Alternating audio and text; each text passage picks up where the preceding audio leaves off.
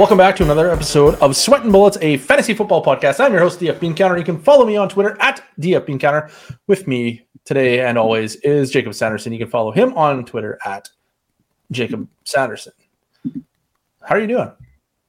It's I'm like a, it, a Tuesday night. It's late. Like it should be in bed, but here we are. uh yeah, it's uh we always record late.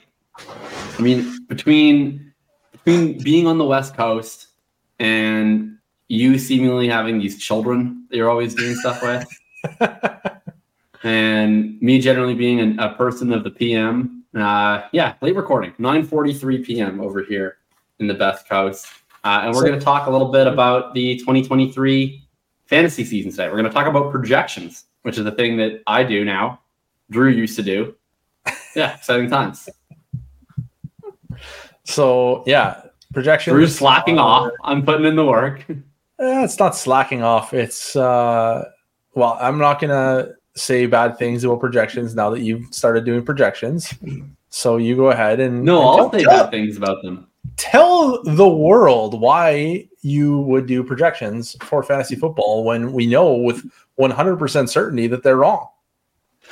So it is actually it is interesting that I did projections. I have generally, I'm like known in the Bulletproof Discord for constantly deriding projections. Uh, pretty much any time that I have a take and then someone's rebuttal to that take is, but Mike Clay's projections say this, I start like furiously typing like that cat in the GIF uh, because it bothers me. I think when people rely on projections as some form of gospel to the point that when I release my projections on my Substack, Thinking About Thinking, jakobsanderson.substack.com, I released it with the title Projections Overview and the subtitle I've succumbed to the projection industrial complex, and I'm going to tell you why they're probably going to do more harm than good. Uh, and that's that's generally my, my attitude about projections. There's a few issues I have with them, and I don't think that that means that they're useless or that people shouldn't do them. Obviously, I just spent a lot of hours doing them, but I do think that they can do more harm than good if taken without context. And the reasons for that are, first of all, fantasy football isn't really a median game. Like the way that most people are doing projections is you're trying to capture what you think is a reasonable or likely median scenario. And to do that, even if you do it really well, isn't actually ordering your players in the way that you necessarily want to draft them for fantasy. So if you're simply taking your projections and making those your rankings, I think you would probably be better off simply drafting players in their exact order off of ADP than their exact order of off of even a good set of projections. Because generally, when the ADP is ahead of a player versus projection, or they're behind a player versus projection, I think what the ADP is usually telling us is something fairly wise.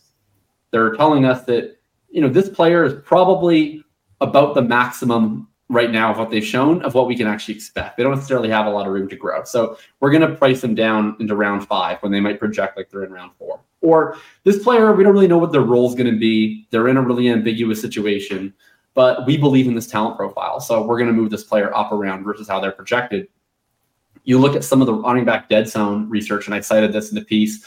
Um, an interesting element to the running back dead zone that Ben Gretch just pointed out is this idea of the wisdom of the crowds where historically the worst picks in the running back dead zone tend to be players that have already produced at a starting level that are then being drafted in the middle rounds because effectively the market is saying, yeah, this guy just isn't very good. Like we've seen all that we need to see and we're not that interested. Versus the players that have tended to hit out of that dead zone tend to be rookies, players in potentially new roles, players in ambiguous situations where the market is saying, we don't know what this player is going to be. We can't project them necessarily what the touches are going to be, but we're we're intrigued enough about the talent of this bet. And those tend to be those middle round picks that pay off more often than the projectable volume picks. So those are kind of all the reasons why I think projections are are bad. Each of those can only get compounded if the projections are then inaccurate, right? Even if I, even if the projections are accurate and good, I think they can have cause a lot of harm. Imagine if they're terrible. And with all that said, why I think they're a worthy exercise is the process of doing them. I think that the actual output of the projections is a fairly limited value. All it tells you is a snapshot of one person's subjective view of the of one potential scenario within a range of outcomes. And ideally, that scenario is a fairly reasonable one, somewhere towards the median. But it doesn't give you the whole picture of the range of outcomes that we're drafting, and that's what we're drafting is a range of outcomes for these players. And I do think that doing the projections helps paint you that picture. You start to do a team, right? And I'll, I'll use an example of the 49ers. Don't do that team. Why? I don't know. They're boring. Oh, okay. Do the Chargers. Uh, um, okay. Well, they're not necessarily the best example for what I'm talking about. I was trying to pigeonhole you. Do the 49ers. Do the 49ers. They're great. okay. 49ers are always the perfect team to use in this example, which is the way that I so like my process generally is I first I'll use this for wide receivers as, as the example here. First, I try to be like, okay, how many routes do I think each of these wide receivers are going to run? And then I look at, okay, roughly how many targets do I think this player earns on a per route basis? And then we produce the target shares out. And ideally, I have a little bit left for overflow at the end for players that I'm not actually projecting because I don't project every single player on the 53 man roster. Some teams like the 49ers, I wind up and I do that first run and I get like negative five in my overflow because all these players earn more target share in a vacuum and they're capable of earning together on that team. And other teams like the Panthers, it's the opposite. It's like I go through it, I'm like, this is what DJ Chark earns. This is what Thielen earns. This is what Marshall earns. This is what what Mingo's gonna earn. To, to And be then clear, like, what you're saying is that it's possible that these wide receivers are just walking around picking up targets laying on the ground. They're vacated. Somebody has to catch the ball. That's what you're saying. yeah, that, that's exactly Possible, possible you're saying that. But right, so the, and you, we talked about this idea of this vacated targets thing, and honestly, this is this is where projections I think are actually an interesting exercise. Is people often talk about this idea of the vacated targets. A lot of targets available, lot of targets available. This person's walking into targets. That's one of my favorite phrases. Walking into targets. Yeah. Right? It's like it's like someone. It's like Regina George in Mean Girls. She walked into a bus. DJ Chark's walking into targets. Like they're just coming down the street. He's walking right into them. Um, and you get to the situation where it's like, oh, I projected everybody for what I think they're worth in a vacuum, and I have like 13% target share left over. And that's obviously not going to work. So you kind of allocate it. And how does this work out over a team level? Well, you you everybody gets a little more than they earn in a vacuum, right? Whatever DJ Chark's target earning ability is on median NFL depth chart, he's going to earn more than that this year because the competition is lighter, a little bit more. Doesn't mean he's going to earn 24%, but he'll earn, you know, it's like if he's if he's worthy, I can't remember what I have that, but let's say it's like his baseline target per run is 15%. Maybe this year he has 16.5%. That's possible. But what happens is this little bump gets equally distributed amongst all the main players. And then you just have a way higher proportion of targets going to tertiary players because they're probably going to rotate routes around more. They're probably going to throw more to running backs and tight ends. They're going to just keep bringing in new guys. Like they might sign guys midseason. They might be like, this guy sucks after six weeks and then put in a new guy.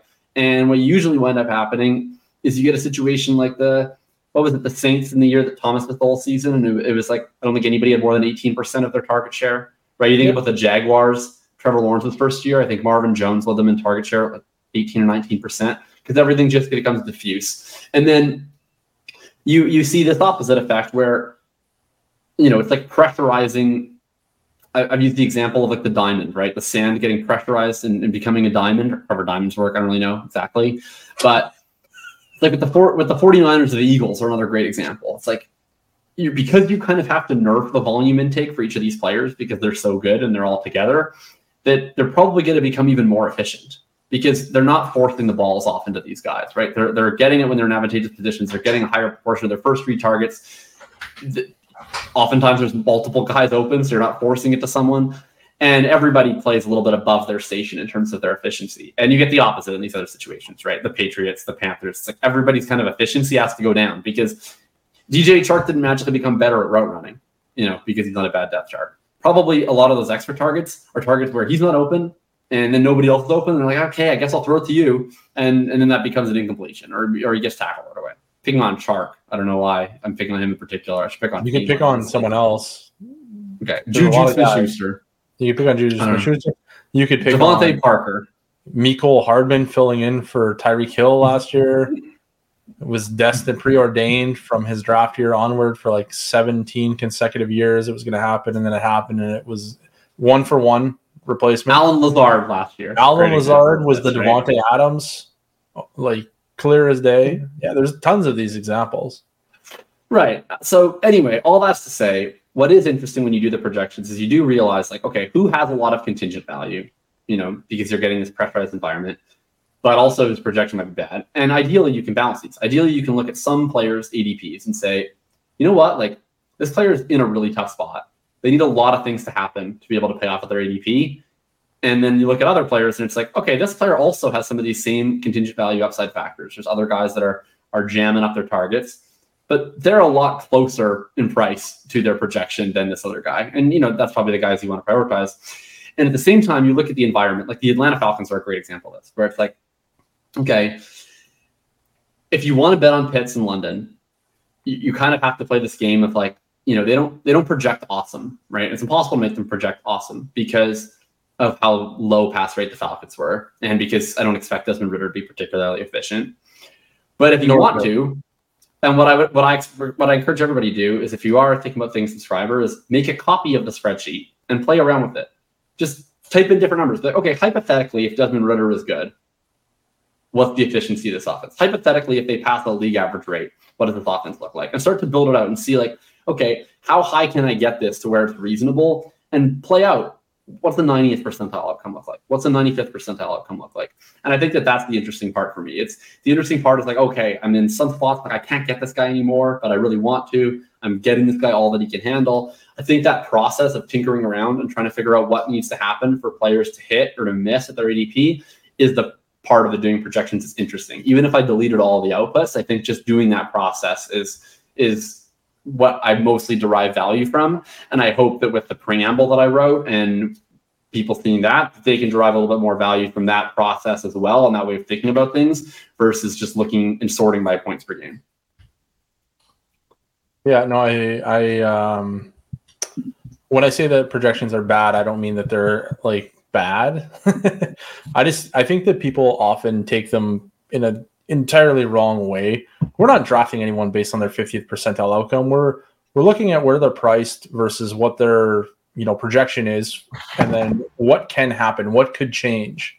So when you look at like uh, you know like like I infamously or famously, depending on your your stance on the matter, did a huge thread on DJ Moore and AJ Brown two or three years ago and the crux of it was that AJ Brown was the wide receiver one overall in Dynasty at the time. And I was like, his projections do not line up with this. Like, a lot needs to change. He needs to jump like five percentage points in target share, or the Tennessee Titans need to like really ramp up the volume, which we've never seen them do in like the last decade.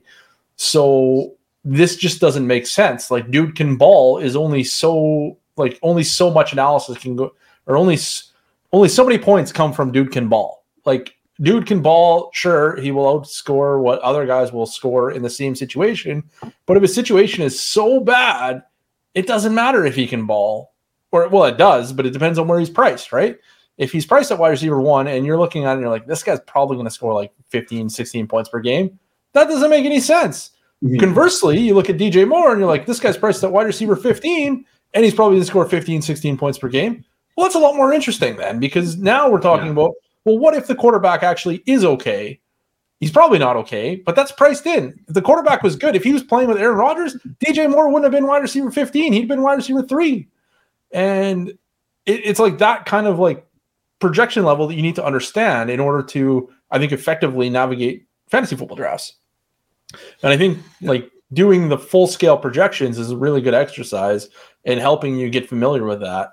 And uh, yeah, like Jakob said, I, w- I would if you've never done it before, I would just jump in there and start playing messing around because by the time you get like a player that is, you know, playing for X team and then you look at where he's being drafted and then you look at where you think he's actually going to score and you're like, well, okay, but how do we get him there?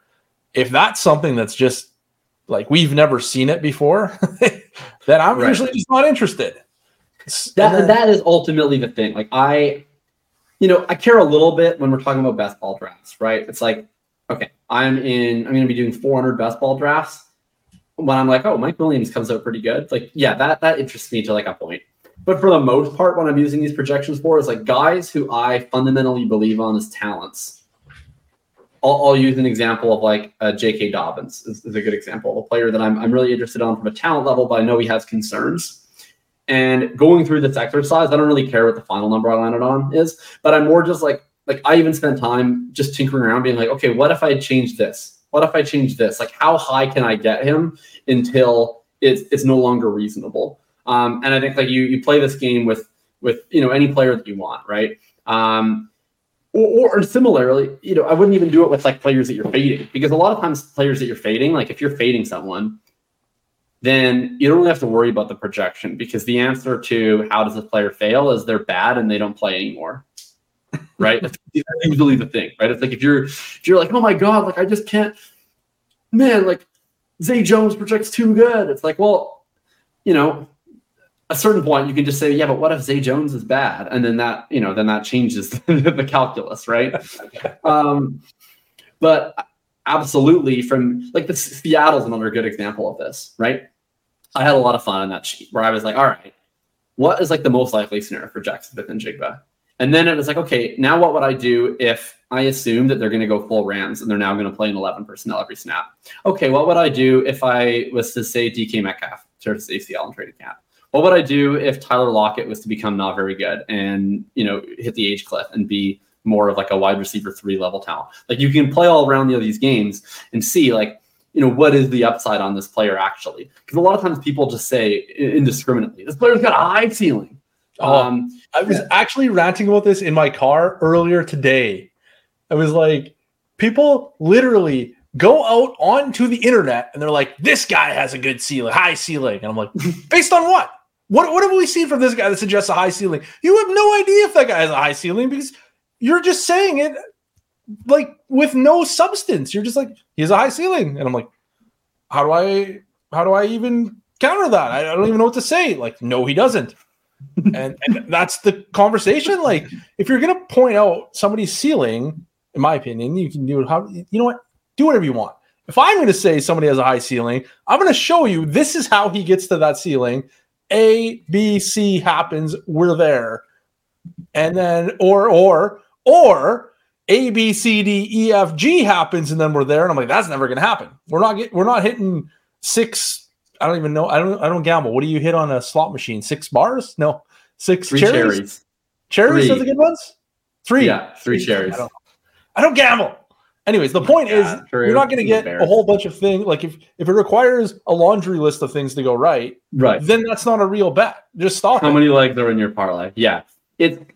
I mean, I mean, we had this conversation in the Discord where, like, yeah, my DeAndre Swift projection is is really low. To be fair, that's the case for most players in backfields where you can kind of project three players for roles. Like, if a backfield has three players projected for roles and they have a mobile quarterback the backfield's going to project like shit because I'm splitting carries four ways. Kenneth Gainwell for a role, or is it someone else? I certainly am projecting Kenneth Gainwell for a role. Kenneth Gainwell. He he had a role last year. He had a role that no neither of the other players play, which is a long down and distance role. I expect him to probably keep that role, but you might not. Kenneth Gainwell. Like we're talking about the guy from where did he play again? Memphis. Tony Pollard's backup. Memphis.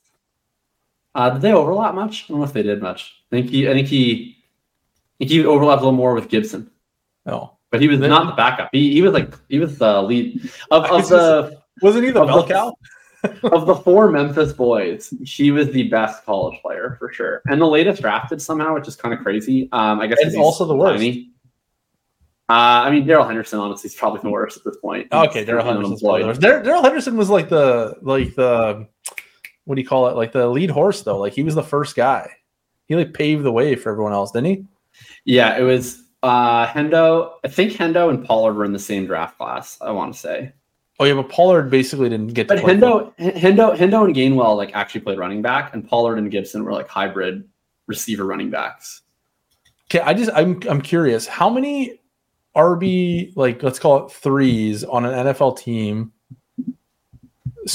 get 300 yards in a season?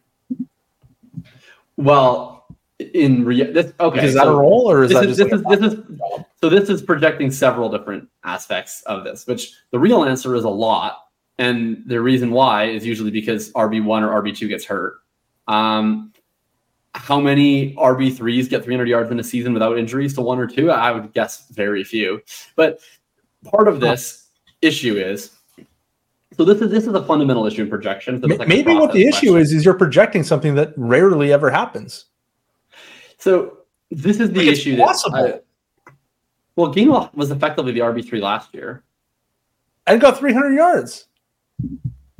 Uh, he had actually over four hundred. Oh, that guy's good. Um, I mean, he was because he had a role, right? Like Boston Scott was effectively Miles Sanders' direct backup, and Gainwell had his own role. The DeAndre That's what, at least role. that's what it's been the last two years. Um, so part of the issue with some of these situations is like it's very it's well, it gets easier to project things when we have like a certain level of knowledge where it's like okay jaguars i'll use an example. They're a very consolidated route team last year. Okay so who's running the routes this year? Calvin ridley christian kirk zay jones evan engram. They're going to run all the routes. And the only way that other guys run routes is if one of them gets hurt. That's that's pretty projectable. Like they're always going to be the guys that are going to be running the routes. Chiefs. C- can fucking tell you. So it's like do i I'll actually project I'll tell you, it's Sky Moore. so with the, the Chiefs is a great example. Like I think I gave like a not insignificant route share to like six different guys. Do I actually think that they're going to run a six man rotation? Probably not. But you kind of create this weird scenario where it's like, what should I do here? Should I a pick like the single most likely arrangement of what I think is going to happen, and then just project full bore like that's going to happen, or should I kind of hedge to some extent where it's like like do i actually think that you know these guys are going to split this role 60 40 or is it more am i saying that there's like a 60% chance that this player is going to play 80% and there's a 40% chance this person's going to play 20% like you kind of end up in this weird zone where you're between medians and means and i usually kind of wind up hedging. Point being in spots like the the eagles are a great example the bears are a great example and the saints are a great example backfield wise uh, and the dolphins although they might even just sign dalvin cook and everything might be moved like these are backfields where currently three players are drafted in every single draft if you're doing best ball drafts. And I think that three players have like a pretty viable chance of earning a role. I also think by the time like week 10 rolls around, and if all three are healthy, one of them probably just doesn't have a role. But I, I don't necessarily know who that is. And also, one of them probably just gets hurt. So you're in this spot where nobody projects very well. Like in the Bears offense, I don't think I have anyone projecting at 10 points per game. I don't have any of the backs projecting at 10 points a game in the Eagles. I would be shocked if that actually happens. It's just, I don't really know how to consolidate it yet. It, this we had a discussion about Swift. And yeah, I basically said, like, if you're a Swift fan and you want to paint the ceiling for Swift, go for it. Do exactly what I mentioned before. Like change the take a copy, change the other inputs. Is it you think the Eagles will run more, pass more, pass more efficiently, run more efficiently, whatever, like team wide changes? Look at that.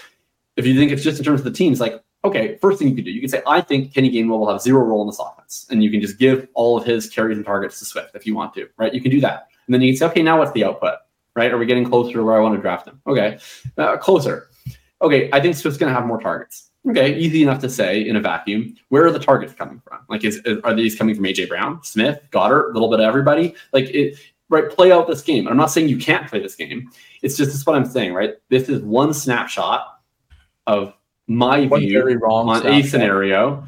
And if you and if you disagree on a certain player, play through this game and then show me how he gets there, right? I think you. I mean, this is how far wide ranging these are, especially in situations where a lot is uncertain, right? A lot of uncertain in, with the Eagles' backfield. It's they've never really had a player like Swift in it in the last couple of years. They only have one year of data really on how this backfield ran at like a full-on Hurts, AJ Brown, this iteration of this offense. They lost Sanders, they added Swift, they added Penny. Play it a lot of different ways, as far as I'm concerned. I think you could get Swift up to 14, 15 points per game. My question is, is you know, what, what do you do? What's the effect on other guys? And if you're very certain about Swift, that's where your certainty lies. Might make you a little less interested in Goedert or Brown or Smith. Or I think it's also fine to look at certain situations and and you don't have to like people will do this all the time and say, well, if you're high on this guy, you have to be low on this guy. Uh, I disagree with that too. I think there's certain situations you can look at and say, I'm optimistic about the situation and it's ambiguous. And like the Ravens is an example of this. When I draft Rashod Bateman, I tell myself the story of how OBJ is old and dust and Zay Flowers is mediocre and Bateman consolidates all the wide receivers targets in the offense. And then when I draft Zay Flowers, I tell myself the story of how OBJ is old and dust and Bateman is forever injured and disappointing and Flowers is going to be a stud rookie from day one, be the best wide receiver on the team. Like you can you can sell yourself on both the stories and both are plausible and you don't have to carry over one assumption to the next guy. You can play into the ambiguity of it if you like the situation. I think one of the other things I'll mention on this is with uh, with someone like D'Andre Swift, uh, or or like really any any player, real, realistically, when we're talking about like these uncertain situations, what I often like to do is is break it down to like a game rather than the whole season, because yeah, D'Andre Swift probably isn't going to smash for the whole season, but what if Rashad Penny gets hurt for a game? And what does that look like? And then you're like, okay, what, what if Rashad Penny gets hurt the first game then? And it's like, okay, well, that's a lot more interesting. And then and you just kind of like go through it on like a game by game basis, especially when you're talking about like this like uh, contingent upside type players.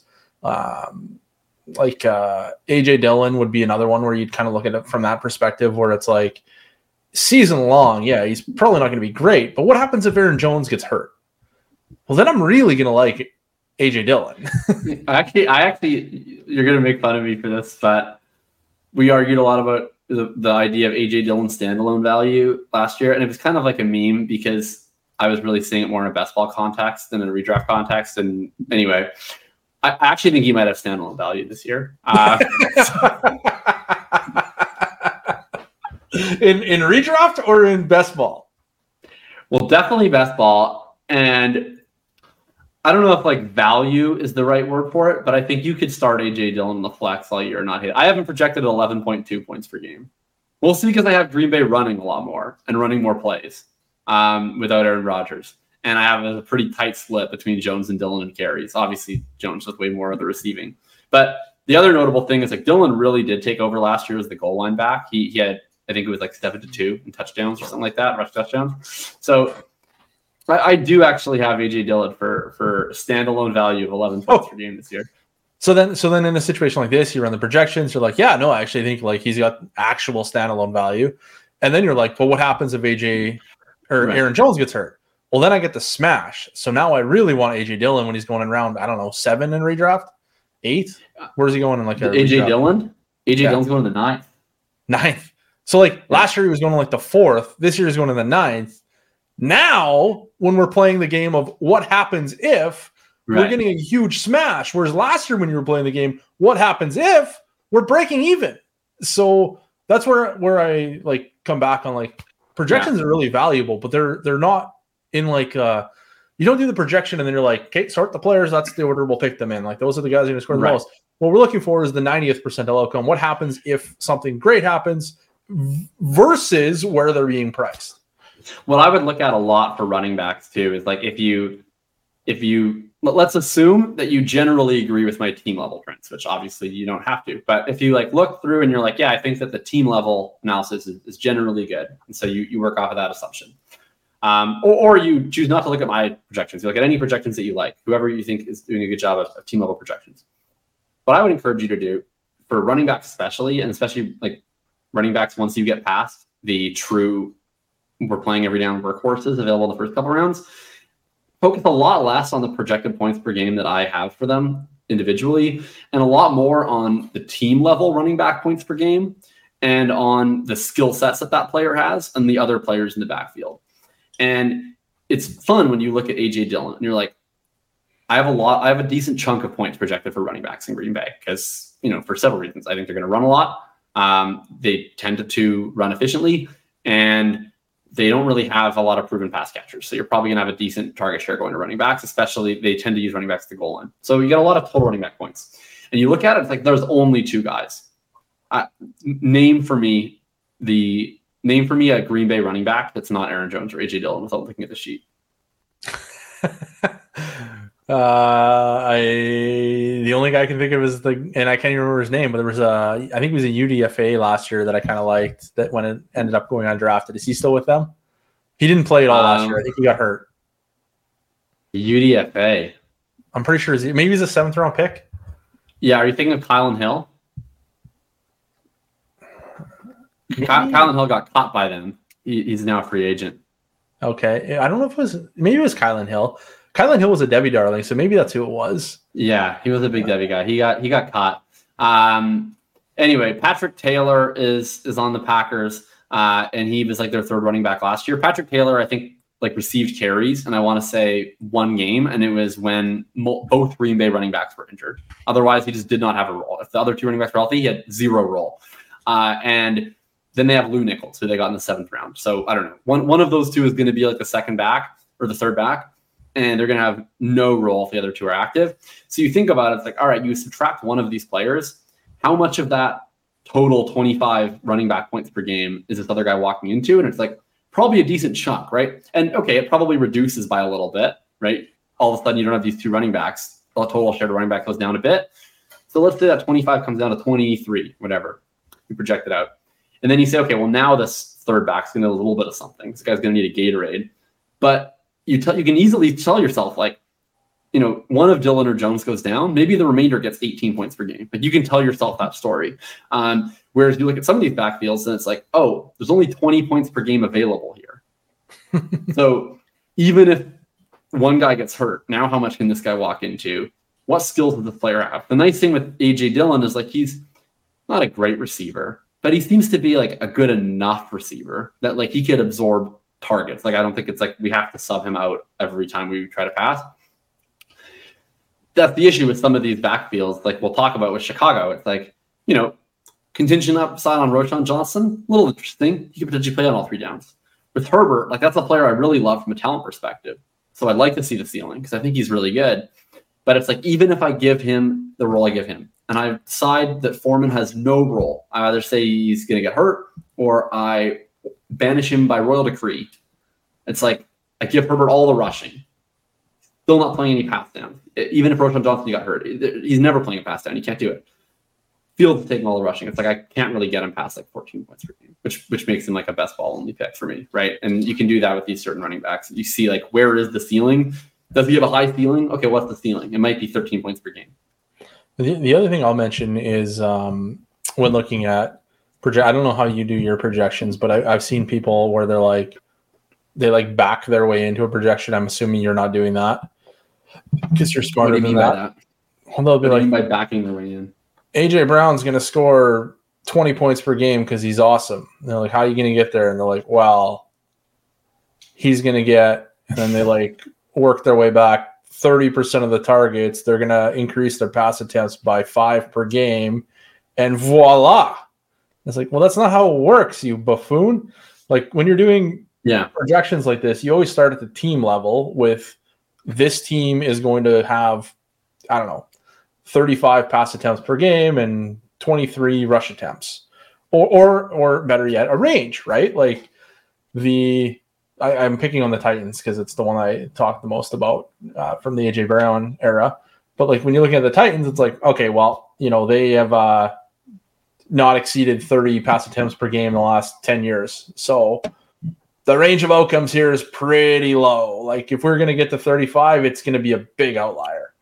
And then how is that price versus the market? Uh, the Lamar Jackson's another great example where after his like third season, I think it was, I don't know, one of the seasons, everyone was like, they're definitely not going to pass the ball enough to make Right. anybody relevant. It was like, okay, I agree. They are probably not going to pass the ball enough to make anybody relevant. That's so priced into this projection and this ADP that what happens if something unusual does happen? Well, then we get a huge freaking monster season out of Mark Andrews because he's going to have 26% of the targets. And if the pie grows, then the, everything grows for him. And that's not priced in that that's an option. And I agree, it probably isn't an option most of the time in, in situations like that. and they didn't even really want to pass that much. Like it, it compounded the factors. They started to pass more like an average team, And then they wound up in these games where they ran a million plays because they were playing from behind and they went to overtime a couple times.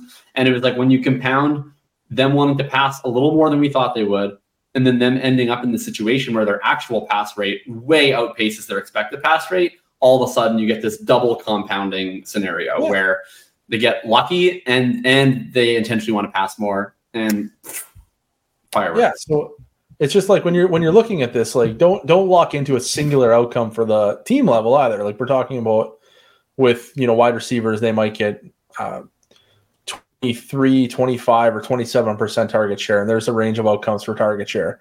And then at the team level, it's the same thing. Like they might have 30 pass attempts per game, 32 or 28, maybe if it's a low low passing team or a mid-range team is going to be 33 35 37 or a high-end team is going to be 38 40 42 and you kind of like lock your teams into these like individual ranges and then you lock the players into their individual ranges and you have like a matrix or at least that's how i do it like a hmm. matrix where i'm looking at okay what happens if we pass a lot and the guy hits his ceiling individually We get team level ceiling and player level ceiling mixed together we have you know bona fide top five wide receiver candidate okay, what happens yes. if we get mid level team projection and elite level or like 90th percentile outcome player level projection? Okay, well, now we're talking top 12. And then you go to the bottom and you're like, what happens if we get terrible and terrible? Oh, we're still looking at a top 24 wide receiver? This and he's priced at wide receiver 18. This is great. Draft this guy.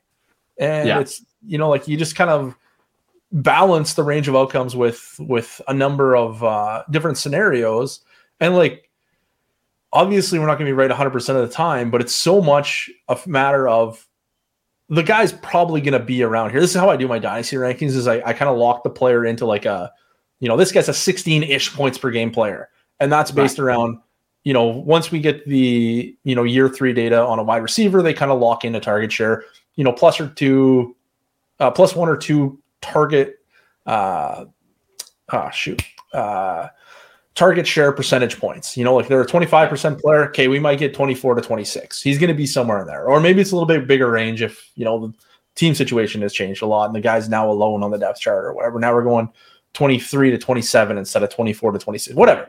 Like you, you kind of massage it to uh to the to the narrative, hilarious as that is for me yeah. to say out loud for the masses to hear but you kind of massage it to like what you understand of what's the rest of the team. Like we got, oh, That's we did the whole projection. Title, we got, by the way, massage to that? the narrative. That's our episode title, massaging to the narrative. That's that's a great title.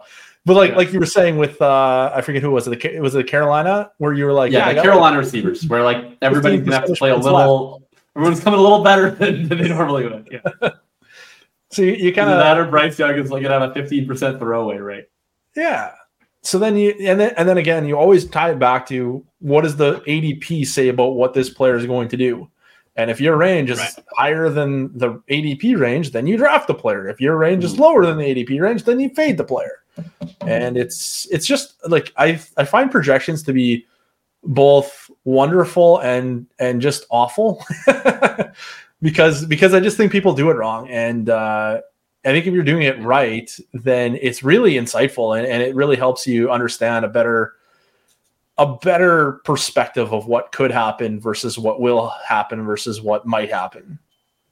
I agree with that, and I will explain how I do it, uh, and then we'll then we'll get into a couple of the individual discrepancies. I think we've talked about some examples, but we'll get into some spots where Drew had to look through the sheet and um, wanted to talk about some specific spots that he either thinks are interesting or really disagrees with. So the way I do it is pretty much what you mentioned. Um, I start everything at the team level. Every team is a little bit different, but in general, I look at the history of that quarterback. I look at the history of the play caller, and I look at the history of the team. And sometimes the projection is pretty easy because we have the same team and the same play caller and the same quarterback, um, and we have a pretty tight window of what we think they're going to be. And other times it's very different, where we have a different play caller, new play caller, new quarterback, different team, etc.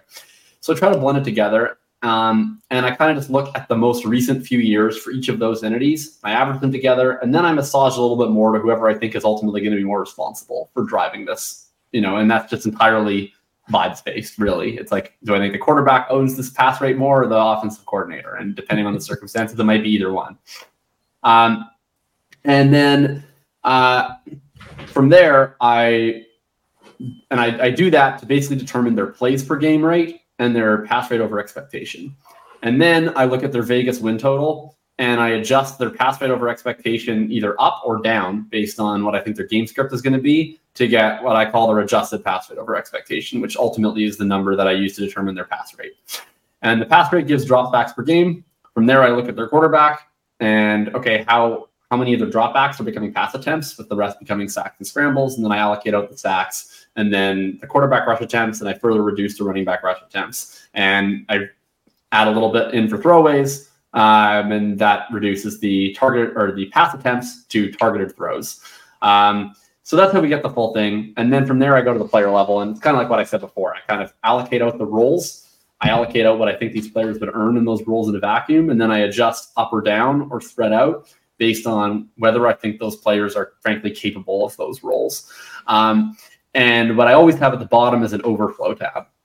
And the overflow is basically the tab of unassigned production. Um, I usually project for most teams their top three running backs, their top four receivers, their top two tight ends, and I add a little bit for certain teams. Um, like I think the Rams and Chiefs added an extra receiver, um, some other spots where I added an extra tight end or whatever. Um, but the overflow typically represents the unassigned level. For a team like the Eagles, overflow is like bare minimum. It's basically just me saying there has to be something left over. For a team like the Bucks, like I have a lot of overflow for Bucks running backs compared to other teams because I'm like, I don't really have any reason to give touches from Rachaad White to any of these other running backs in particular.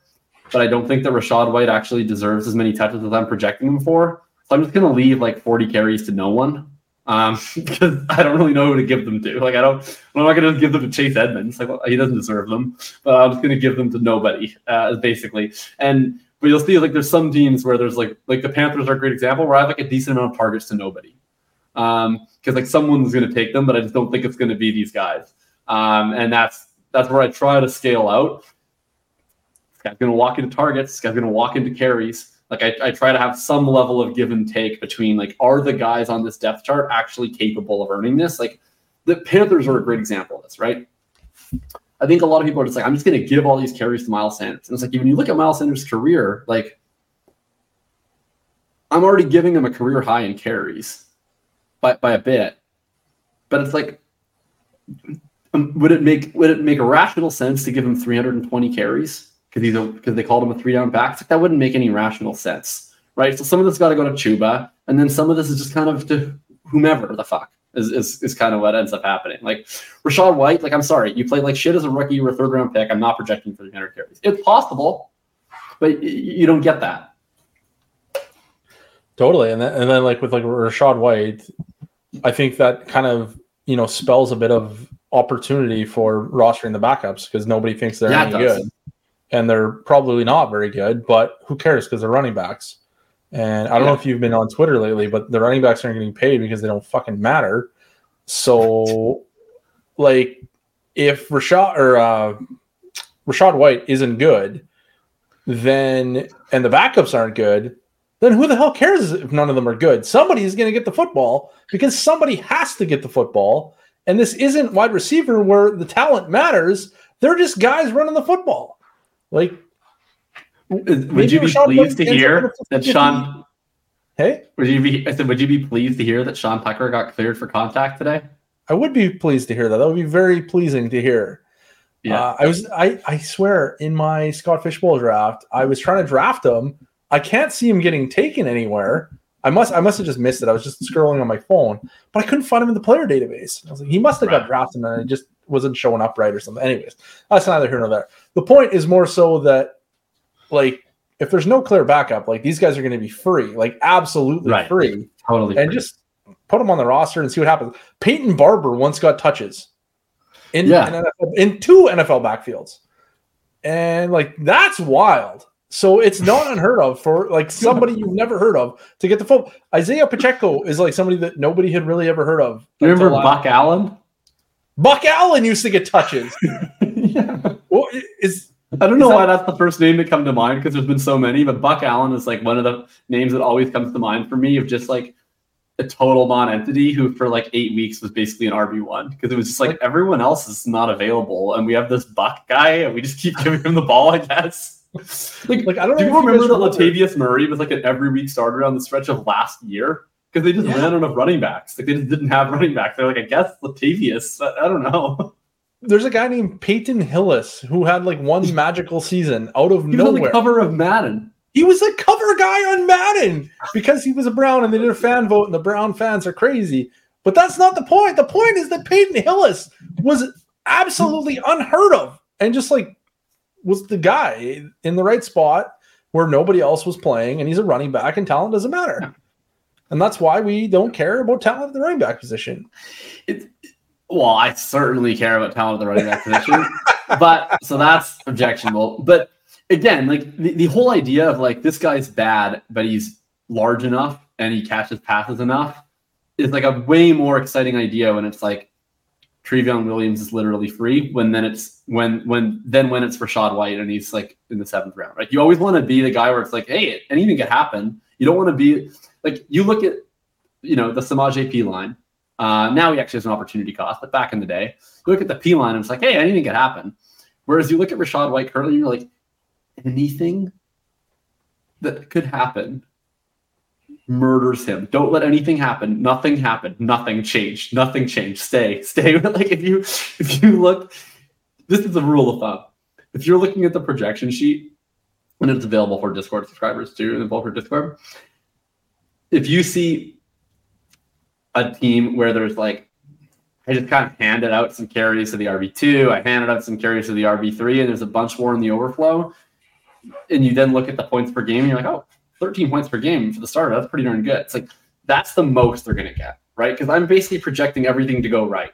And I'm, any any I'm change, I'm not comfortable giving them any more than this.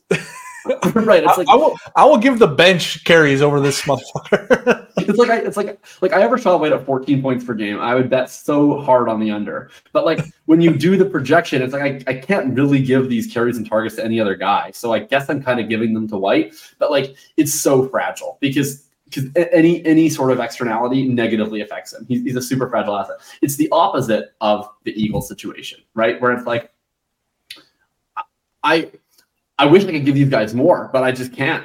But it's like what, any single member of this team gets hurt. Jalen Hurts gets hurt, and the quarterback is scrambling less. Things are better for each of their running backs. Everyone.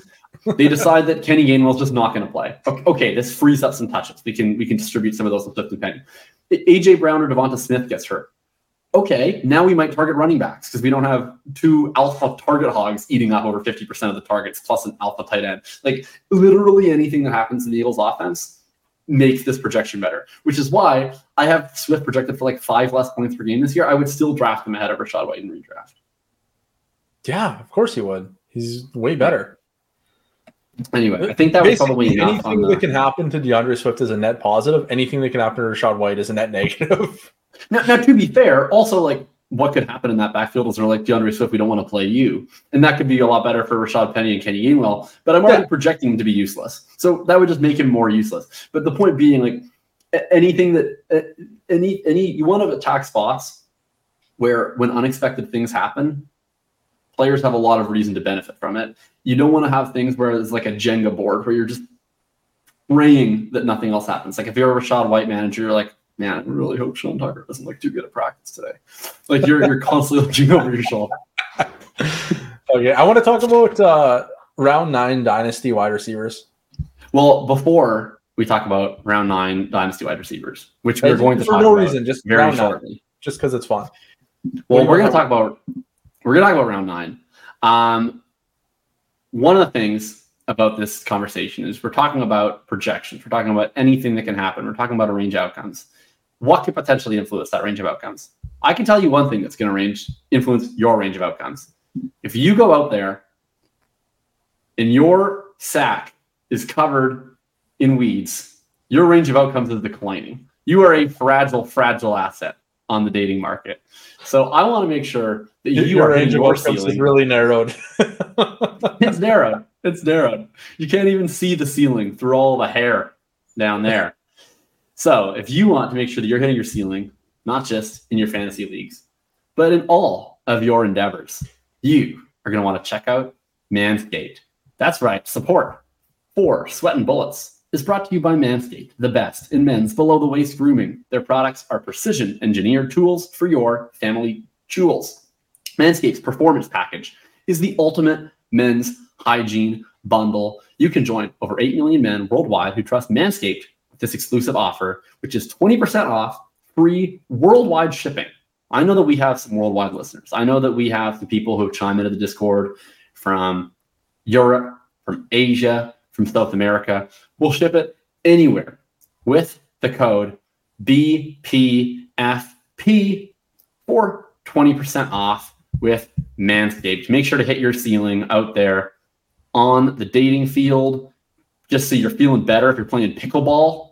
You don't have all that hair sweat action happening. You can have a free range of motion. You Make sure you head into your fantasy draft. Head into your fantasy draft, nice and nice and aired out, ready to attack it. BPFP 20% off with Manscaped. Let's talk about round nine wide receivers. All right. well done. Well done. Yeah. It's a little okay, clunkier this time because you kept trying to interrupt me to talk about Tyler Lockett. okay, so in round nine we have, and I actually I feel like my my tune is changing now uh, because DeAndre Hopkins just signed with the Tennessee Titans. He's going at the 901 for ADP. you know he's gone up in best ball ADP since signing with the Titans. That's how much people fear uncertainty. He went to like the absolute worst landing spot, and people are like, "Oh, he's not going to be unemployed this Thank year." Thank God, God he's on a draft now. it's like, can you imagine where would he have gone if he signed with the Chiefs? Like, did people think he wasn't going to play football this year? It's astounding. Uh, I, I, thought his ADP would for sure go down, but people just aren't rational. So I had him as severely undervalued when he was a free agent. I'm going to change him now to undervalued rather than severely undervalued because he ended up with the Titans. And like we just talked about, when you do the range of outcomes on the Titans, they're a notoriously low volume team. They've I don't think they've exceeded 32 pass attempts in my lifetime. I could be wrong, but it's it's actually probable at this point.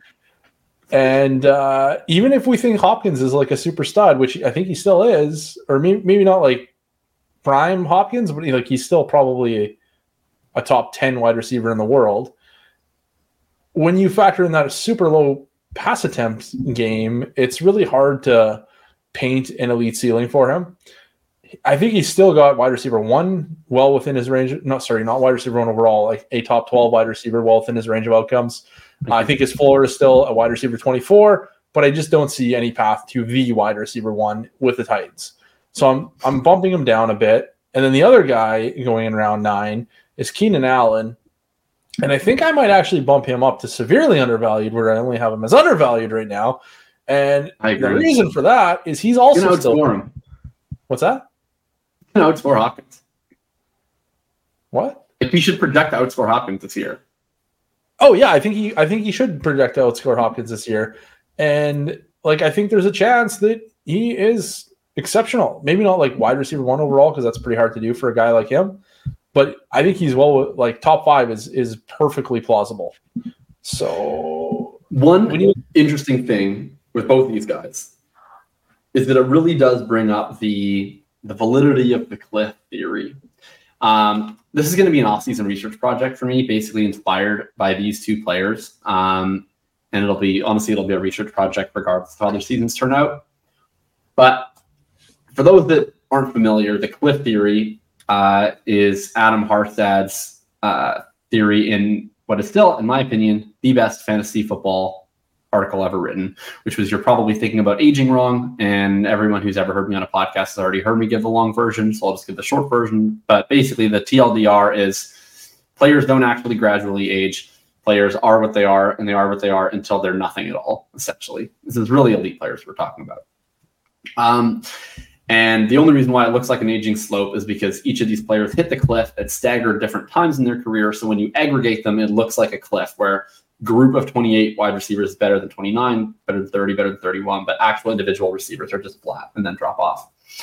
Um, Hopkins and Allen are interesting in that both are well past the age apex and well into the cliff potential zone. But Well, Hopkins is a little bit interesting because Hopkins was humming along, basically at the, more or less the same rate every year. Had a pretty substantial drop off in 2021, uh, but then really rebounded in 2022, where all of a sudden his target share, targets per route run, his fantasy peripherals are all basically on par with what he had been through to 2020. Keenan Allen has basically been the same guy his entire career, except for I think he had like one injury riddled year really early. But when he's been healthy, he's basically been the same guy every single year for fantasy, plus or minus the variance. Interesting thing with both of them is that there are some signs of potential qualitative decline that aren't showing up in the quantitative data. Keenan Allen saw his reception perception fall off drastically this year, especially on down the field route. He was really focused on intermediate route share. Although interestingly with Keenan Allen, actually upped his efficiency. This was a kind of a concern the last couple years that people had brought up with Keenan Allen, saying, well, he's still throwing with volume bet, but his yards per target, his yards per route run have really fallen down each of the last couple of years. He might not have the juice anymore. His yards per run comes way up, really rebounds in 2022. Look across the aisle Hopkins, basically all of his qualitative metrics are down. Not down as in bad, but uh, and certainly not down bad but uh, they are they are down. His reception perception paints him as a very good receiver, no longer as an elite receiver. PFF grade had lowered um, versus comparative years, and it was two years running that it was a lot lower than his 2020 and prior. Yards per target was down. Yards per route run was, was higher than in 2021, but it was the second lowest since the Osweiler year. And you can definitely make a case, I think, compounded by the fact that both he was willing to be paid in free agency. Was two years 26 million and no team was willing to trade for him on his current contract with arizona that he's not really viewed as that elite game breaking talent anymore and that he's viewed as more as a really good starting wide receiver. And this plays into something that i've talked about for a while at running back. I didn't really think it was a thing at wide receiver but i'm curious. And it's my canary theory of aging which is the idea that players get unless their career is ended by injury what i call a canary season are you familiar with the canary in the coal mine? I'm familiar with the canary in the coal mine, yes. Right. So the idea for people who are unaware is that go into a coal mine, you bring a canary down with you. The canary, if it gets toxic, is going to die before you do. So then you know that there's toxic uh, toxins in the area, and you're able to evacuate the coal mine. And my theory that I felt running back for a while, I haven't really ever tested a receiver, but it's the idea that you get a year of qualitative decline that precedes your quantitative decline in the sense that your coaches don't really know that you've declined yet. The defenses don't really know that you've declined yet. And so you're still putting up vaguely similar stat lines despite not being quite as good. And that sometimes we can get evidence from this canary year to then sell out before the cliff year happens the next year. Um, I think it's, I've always thought it was more intuitive at running back. And we've seen, I think, more examples of this occur running back. I don't know if it's as intuitive at wide receiver, but I am curious if it worries you at all that Hopkins and Keenan might be showing some signs of decline. In Hopkins' case, pretty universally. In Keenan's case, in some ways he really is, some ways he's really not. Or if you think it's price in, or if you think that this isn't a thing at all. Yeah, I think I would be very, very concerned if they were not available in the ninth round of startup drafts. I think uh, I think it's totally plausible that Hopkins has lost a step and Keenan has lost a step. I think that you know, I don't know, I don't do injury analysis or research, but I like intuitively it would make sense to me that players become more fragile as they get older. We basically seen Hopkins be healthy for like nine consecutive years and then get hurt two years in a row. Um, he like he wasn't hurt a lot last year, as far as I know, but he did get hurt in the final game of the, his final game of the season. Missed the last game of the season, played injured in the last. And he missed the first six games with the suspension. Yeah, but that was like a suspension. He wasn't like hurt. Right, but I'm just saying it's not like he made it through those six games healthy. He just didn't play in them. Yeah, yeah, that's a good point. Right. And then yeah, so like I think it's totally plausible that both guys just fall completely off the cliff this year. But in round nine, I don't care. Like we're talking about. No, with you. The, so Hopkins is at 901. Keenan Allen is at 903. Guess the guy Keenan oh is.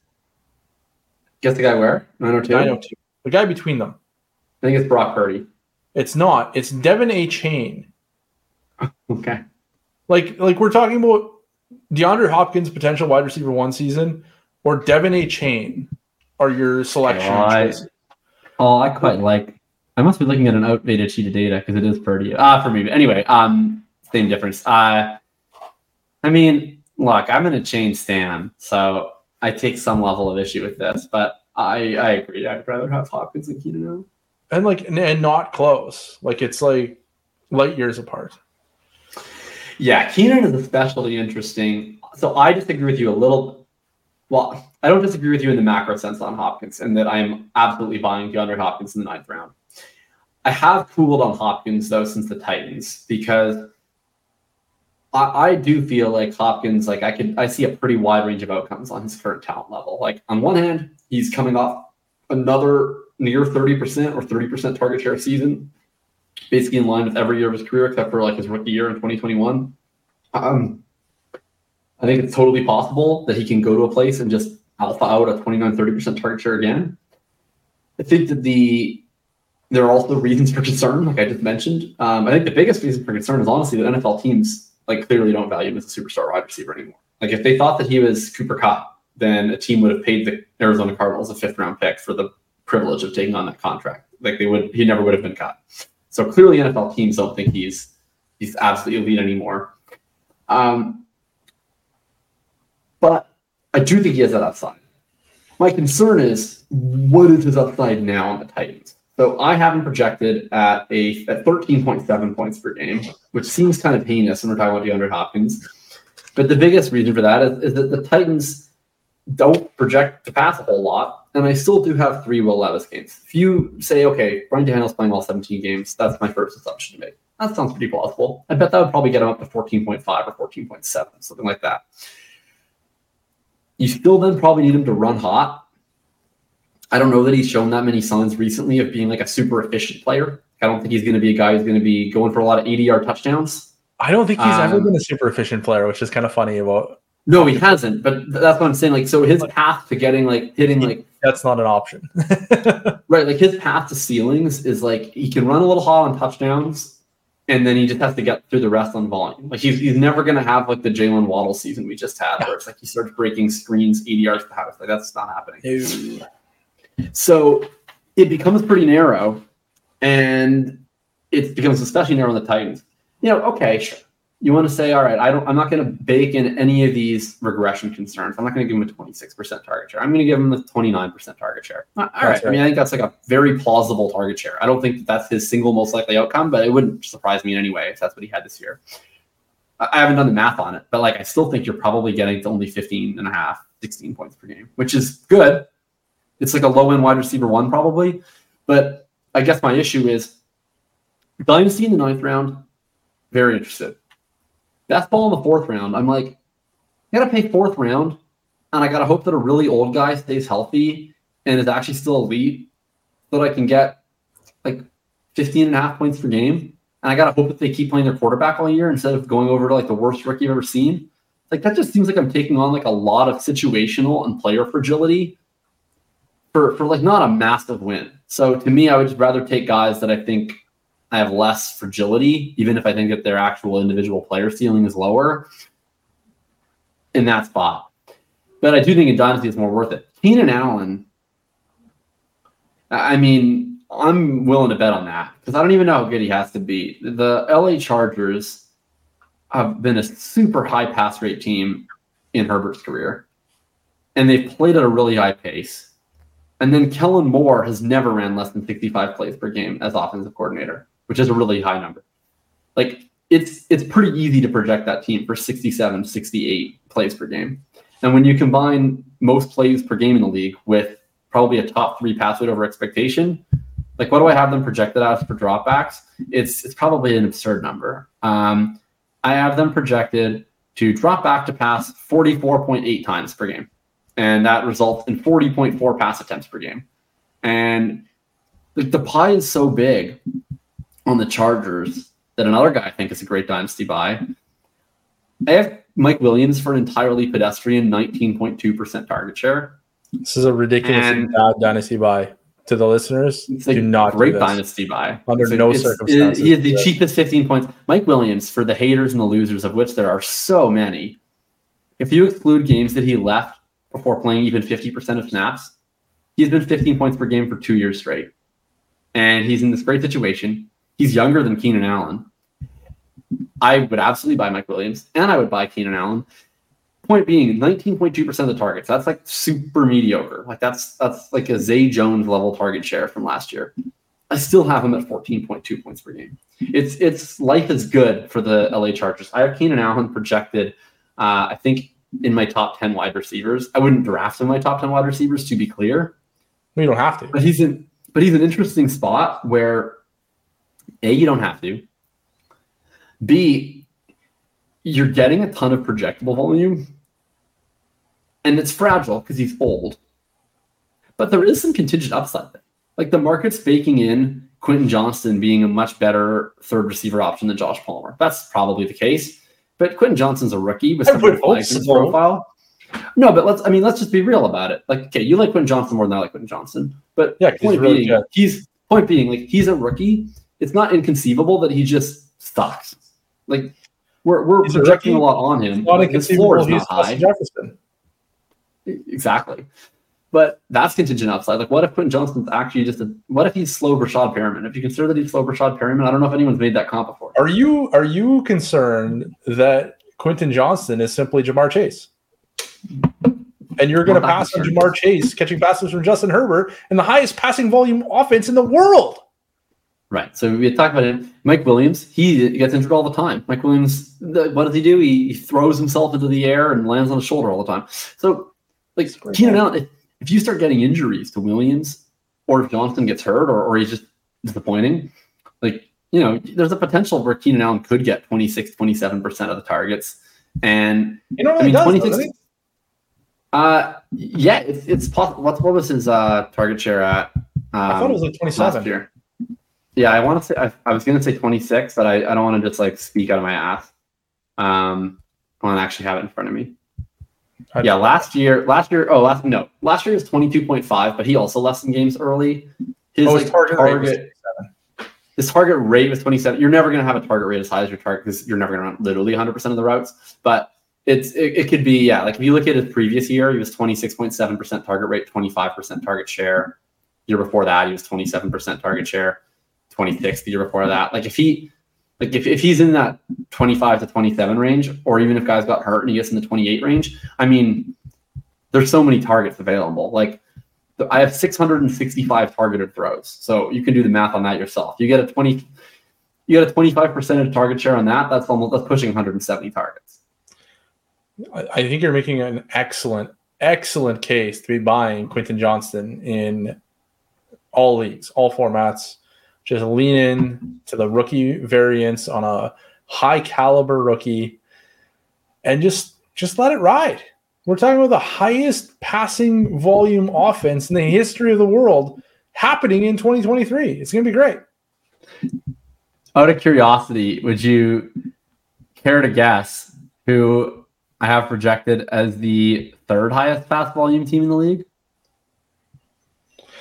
Oh, let me think. Uh, I'm going to go with. I feel like it's going to be a surprise now that you've I'll said say that. that's. I'll say that's. I'll say, it's not that surprising. It's not like a Oh. crazy hot take, but I don't think it's as. I don't think it's quite as intuitive as you think. First is LA. The second is very obvious. It's the Kansas City Chiefs. Um, but the third is a, slightly less obvious, and it, it relates to what we were talking about with Quentin Johnston. It's actually tied for third. I have two at the exact same amount of pass touchdowns per game. One of them is really obvious.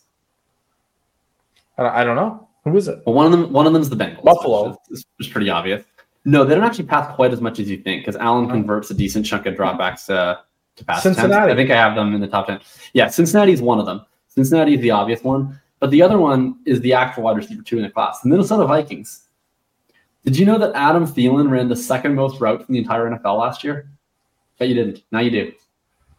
Uh, the the Viking. How high were they last year? How many pass attempts did they have last year? Super high. Like they were. Um, I'll I knew they were pull it up. high, but I didn't think they were like third in the league high. I think they might have I thought they were like maybe like They eight. were. Yeah, they were third in the league last year. holy. You know, Tampa was one. Ta- Tampa was number one, and that's not happening again. Um, Chargers were two. Minnesota was three. And You know, pa- I've been- part part of the Minnesota thing was like a little bit goofy like they weren't actually that high pass rate over expectation. A decent portion of it was like they were kind of in these crazy shootouts, but they're always going to be higher pass rate than pass rate over expectation because Cousins doesn't scramble, right? So you're you're gonna so every time like a lot of this that people forget is the conversion of dropbacks to passes, right? Josh Allen has a lower conversion of dropbacks to passes. So even though the Bills always have really high PROE, the actual passes aren't that as high because he's scrambling. Gotcha. That's not a Cousins issue. You also have their defense is bad. So I project that they're probably going to like they're probably going to be like an eight nine win team. Their Vegas over runners eight and a half. So you're not going to get a reduction to their pass rate over expectation. And I think might not want to run the ball with Mr. Alexander Mattison because I think he's ass. I don't know how I didn't bring him up. And no, I'm I do not like Alexander. I thought you're always out in the streets being like, "Oh yeah, Dalvin Cook's out. Alexander Mattison's the guy." Oh yeah. Uh, well, yes, I like that when he got to fill in as a zero RB guy. But you know, you have no idea how many fights I've had in my life of people being like, "Why do you like Tony Pollard so much? He's just Alexander Mattison." And I'm like, "Have you looked at the numbers?" I, I like, I like have like a borderline irrational hatred of Alexander Mattison. Um, I don't know why I kept bagging on Rachaad White over and over again. I should have picked on Alexander Mattison a little bit. Point, point being, I, I think that they actually have like they passed a ton last year. They're probably going to win less games and then they, they went and spent a first round pick on a receiver instead of dustball Adam Thielen. So their pass rate looks really favorable. And Jordan Addison's better than Quentin Johnston. And he's oh faster because he, he runs 140 miles per hour. And he's a dog lover. So I don't know how you can debate that. I think that what you simply need to know is like that people say that Quentin Johnston has that dog in him, but can you have more dog in you than racing 140 miles per hour in a Lamborghini to save your dog, that is having dog in you. I don't know that he had dog in him, but he certainly had dog in his car, I presume. Was the dog with him? Or was he going to get it and then save it? It's, it's unclear. I mean, first of all, it's pretty clear that he didn't have a dog emergency and he was street racing. But in the unlikely event that the story was true, it's it's not it's, it's not it's currently unclear whether he had the dog in the car. It's certainly possible that there was a dog emergency. I've had dog emergencies. Did you drive 140 miles per hour? I did not, but only because I didn't have a Lamborghini. That was the only thing holding me back. Also, like this is my favorite bit thing about the dog bit. It's like people immediately were like, "Well, I get it now." Like it's probably worse if he was driving 140 miles per hour with a dog in the car. That's actually not like a great dog owner move. Like that's like a how you kill your dog move.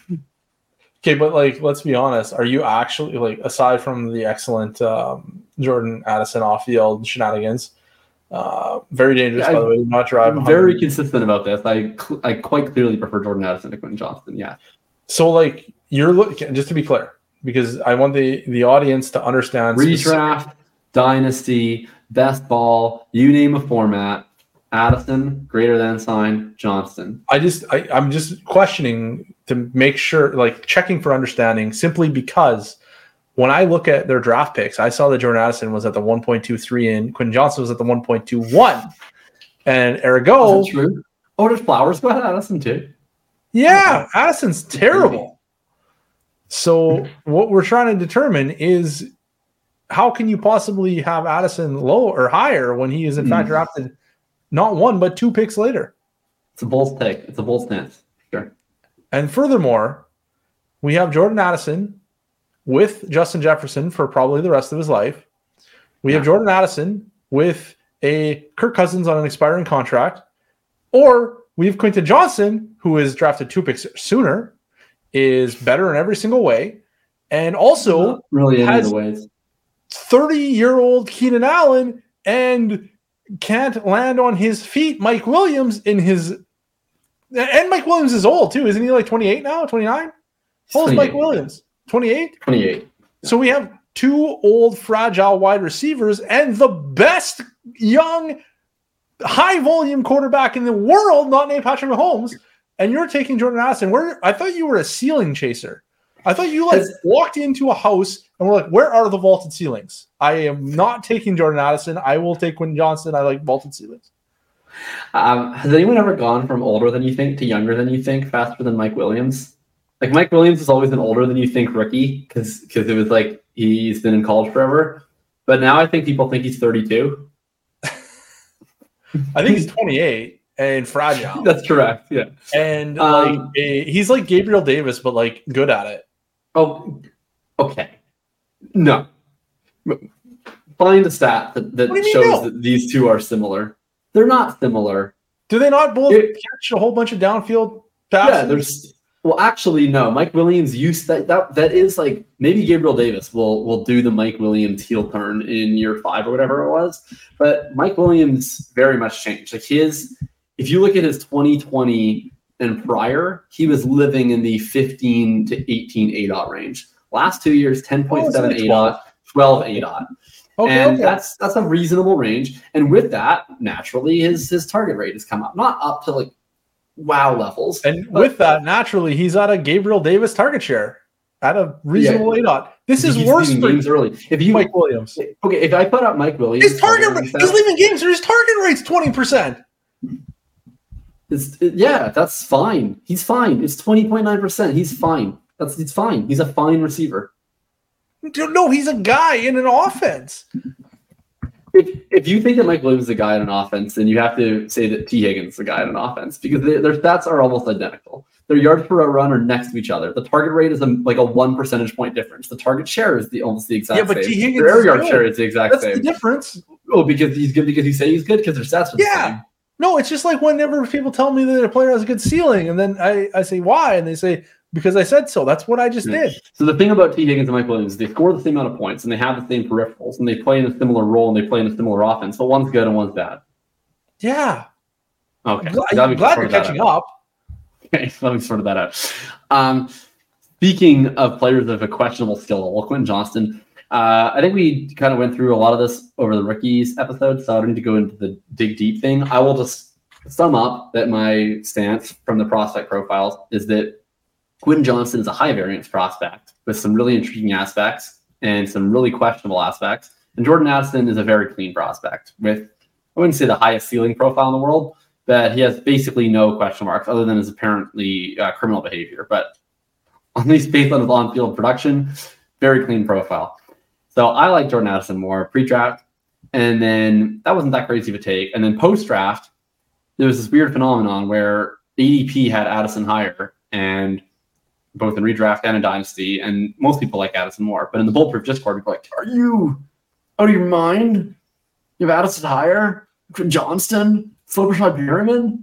Um, and yeah, I do. The basic take on it is that I want my wide receivers to do the job that a wide receiver is supposed to do, which is to accrue value and then let me trade you for something else.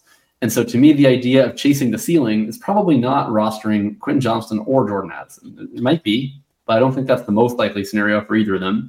The ceiling is probably letting them have a really nice rookie year and then shipping them off in a deal for an elite receiver or a tight end or a running back or ideally a quarterback. And I have more confidence in Jordan Addison to do that because I have more confidence in the floor of the profile. So I'm buying the floor to trade for the ceiling. I also think Jordan Addison's going to score more points this year. He, I mean, one thing, it's not like a long term concern for Quentin Johnston if he's good, but Jordan Addison's going to run all the routes. Like he's competing for routes with KJ Osborn, which is that's not really competing with anybody. Mike Williams and Keenan Allen aren't coming off the field if they're both healthy. So In you Dynasty, know, we don't Johnson care if rolls in. We care a little bit. Field. We care a little bit if a better prospect scores more points than the other guy this year. That, that matters. I mean, the, the main point of it is I think that, yeah, if, if both of these guys Okay, wait, are- wait. Let's back up a second. How is Jordan Addison a better prospect again? He has way less red flags in his profile. His production profile is stronger, has a higher peak production Why is it stronger? into year two. Because it's more of it. Quentin Johnston outproduced produced more. Jordan No, Addison two out of three years. Yes, and his peak production was way lower, and his and his production in year two is way lower. The peak production level of Jordan Addison is significantly higher than Quentin Johnston, who stayed at the absolute bare minimum threshold every year. Did it on slants, did it on nine routes, did it on screens. Was a limited player. Did a great job. He did an okay job. Did a great he job. relied a ton on contested targets and had a really low contested catch rate. So he constantly was not open, and then he wasn't very good at catching contested passes. But he was really good at taking drag routes to the house. And I, I don't like. I mean that pejoratively because I, I want to speak pejoratively about him. But that is his upside. Like he, his YAC ability is ungodly, but his profile is not consistent. Like he has a lot of weaknesses. His ability to consistently separate is very sketchy. His ability to win catches in contested situations is very sketchy. His peak production is severely lacking. That's 28%. That's severely lacking. If you That's use, you could, there are plenty of analysts who base their models off a 30% breakout threshold, in which he would literally never break out. The difference between how you set your thresholds on Quentin Johnston could be so drastic that you're either saying he broke out every year or he never broke out at all because he just lives at the minimum threshold because he's a limited player who only does a few things well currently. He might learn to do all the things well eventually. But this is like George Pickens, not stylistically, but this is like George Pickens 2.0, where you get this player who has a high variance range of outcomes, and it's interesting, and he might hit. George Pickens still might hit.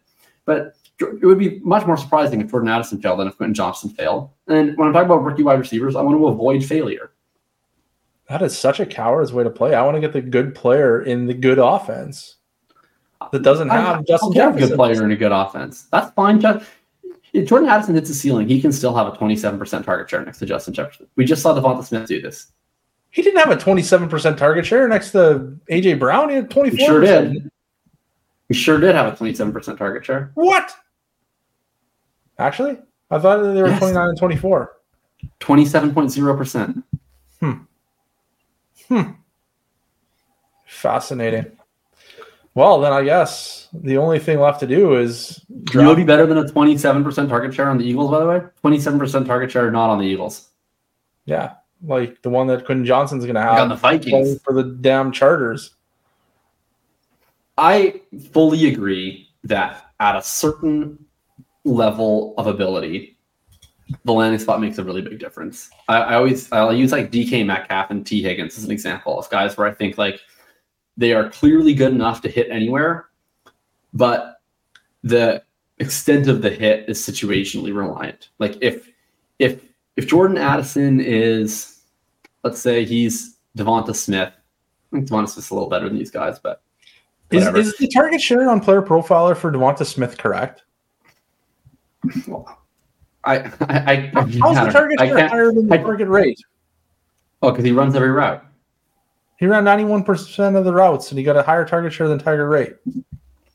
There's like a well, he has 97% route participation. Oh, I'm looking at snaps. Sorry. There's like an element of of where like it's like targeted. Not every route becomes a targeted throw. So I, I'm not gonna. I don't know if if the stats that are on player profile are wrong, then by all means, I'm I'm just reading the stats as they are. So I, I can't be accounted for. So you got it wrong. Noted. Well, I don't think that they are wrong. I think that he had a 22% target share. You're probably right.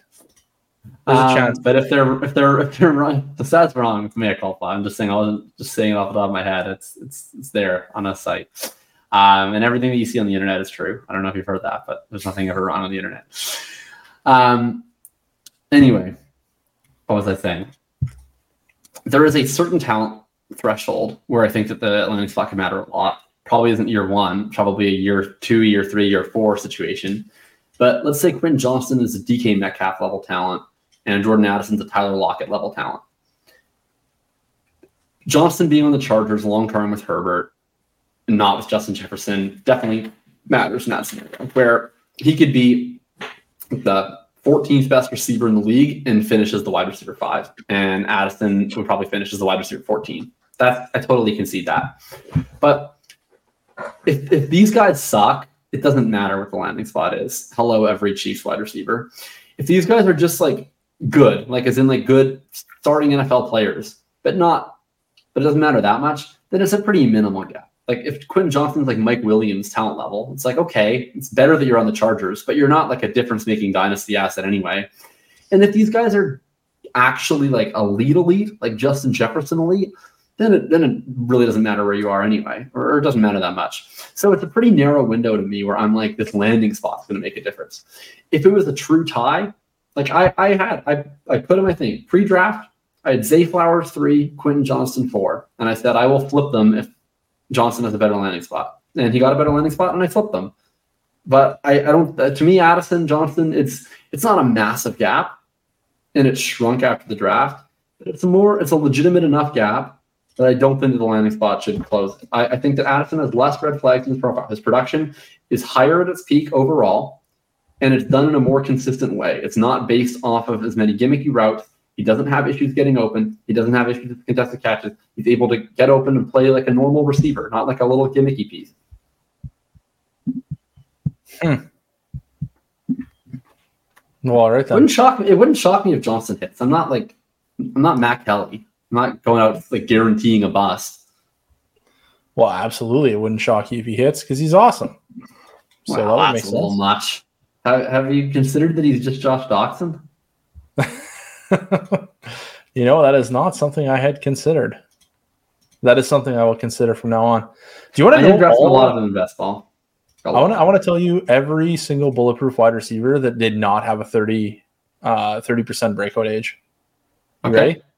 Let's hear it. Jeremy Maclin, Eh, stud, eh. top 12 season, bunch of top 24s. Randall Cobb, my dude, Man, that's a one hit wonder. Like 180. Murray head. two top 24s, one top 12. Tee Higgins, Hollywood Brown, and Aurelius Ben. Okay, so like that sounds good like- except for Aurelius Ben. sounds like I don't know superstars on that list. It's a four player list, five player list. How many superstars are there in the whole world?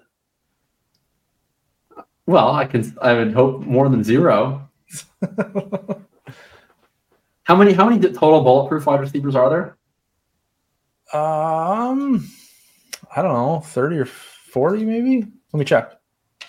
Let me get back to you. One moment, So please. I'm slight, slight concern when we're talking about this small of a subset of the bulletproof wide receivers. And it's not like that subset is like over six three and under like Like 40, briefed a lot. 40 ish. Okay. So it's so it's, it's fifteen percent, right? That's the talking about, we're talking about eighty five percent of the bulletproof class hit a thirty percent breakout age, but your boy QJ is in the not so productive group with Aurelius Ben. I don't think he's a one for one comp to Aurelius Ben to me. Aurelius Ben. Come on. Any other um any other any other points of emphasis? We talked about Hopkins, we talked about Keenan, we talked about the Chargers, we talked about the Vikings. I got nothing. Oh, uh, we should quickly talk about. Uh, no, I do. I do have something. Um, Skyy Yeah. Moore Oh yeah, let's talk about Skyy Moore. So and and the whole Chiefs extravaganza. Yeah, so we talked about the Chiefs a lot on our last show. Since We then, did. Kadarius Toney literally couldn't make it one changed practice because he's so committed to the bit. Uh, so has, has anyone ever been more committed to the bit than Kadarius Toney? I mean, I- one practice, shaking the punt. Come on, dude! Like just It's not even not Uh, even like so wide easy. receiver drills. Like, oh, brutal. Ugh, it's just so frustrating. Uh, anyway, I hate this guy. Um, so Skyy Moore, yeah, I mean, pretty. His chances of being out there for 70, 80% of the routes in week one, looking pretty good.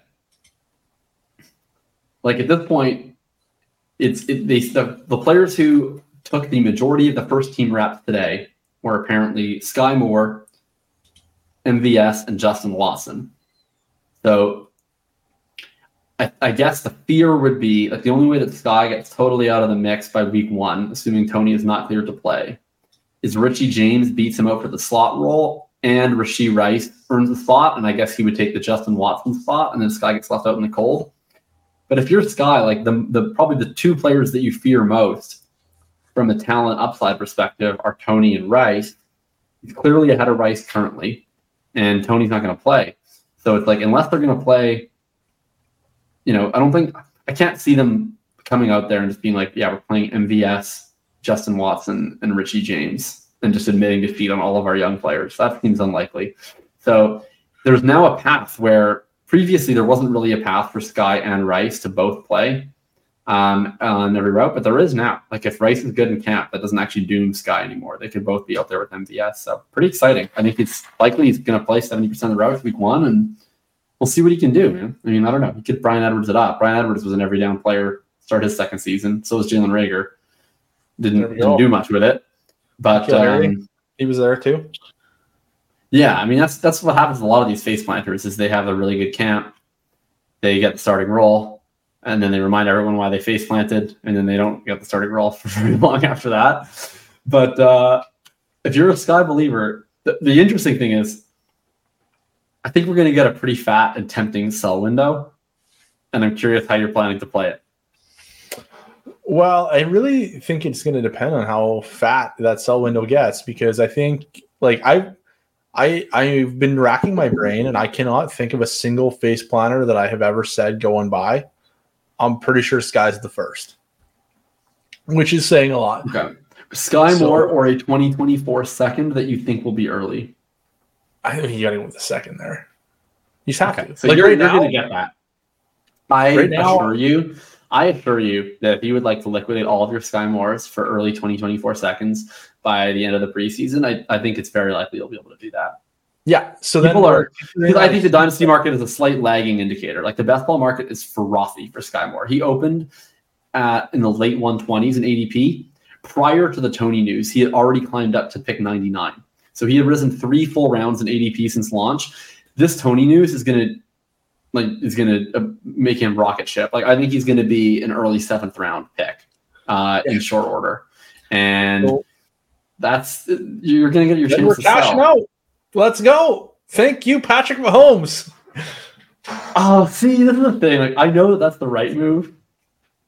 I kind of want to have fun with it, man. I just kind of want to it. I don't know. Like, if, if Skyy hits and I have none after the punishment I took all year, and then all I do is I get out for an early second, and then he smashes, I, I'm just going to be so miserable. Like, I think I would be happier having him die on my teams, like from a human emotion standpoint, and getting nothing than than sitting out and watching it. I would just be so sad.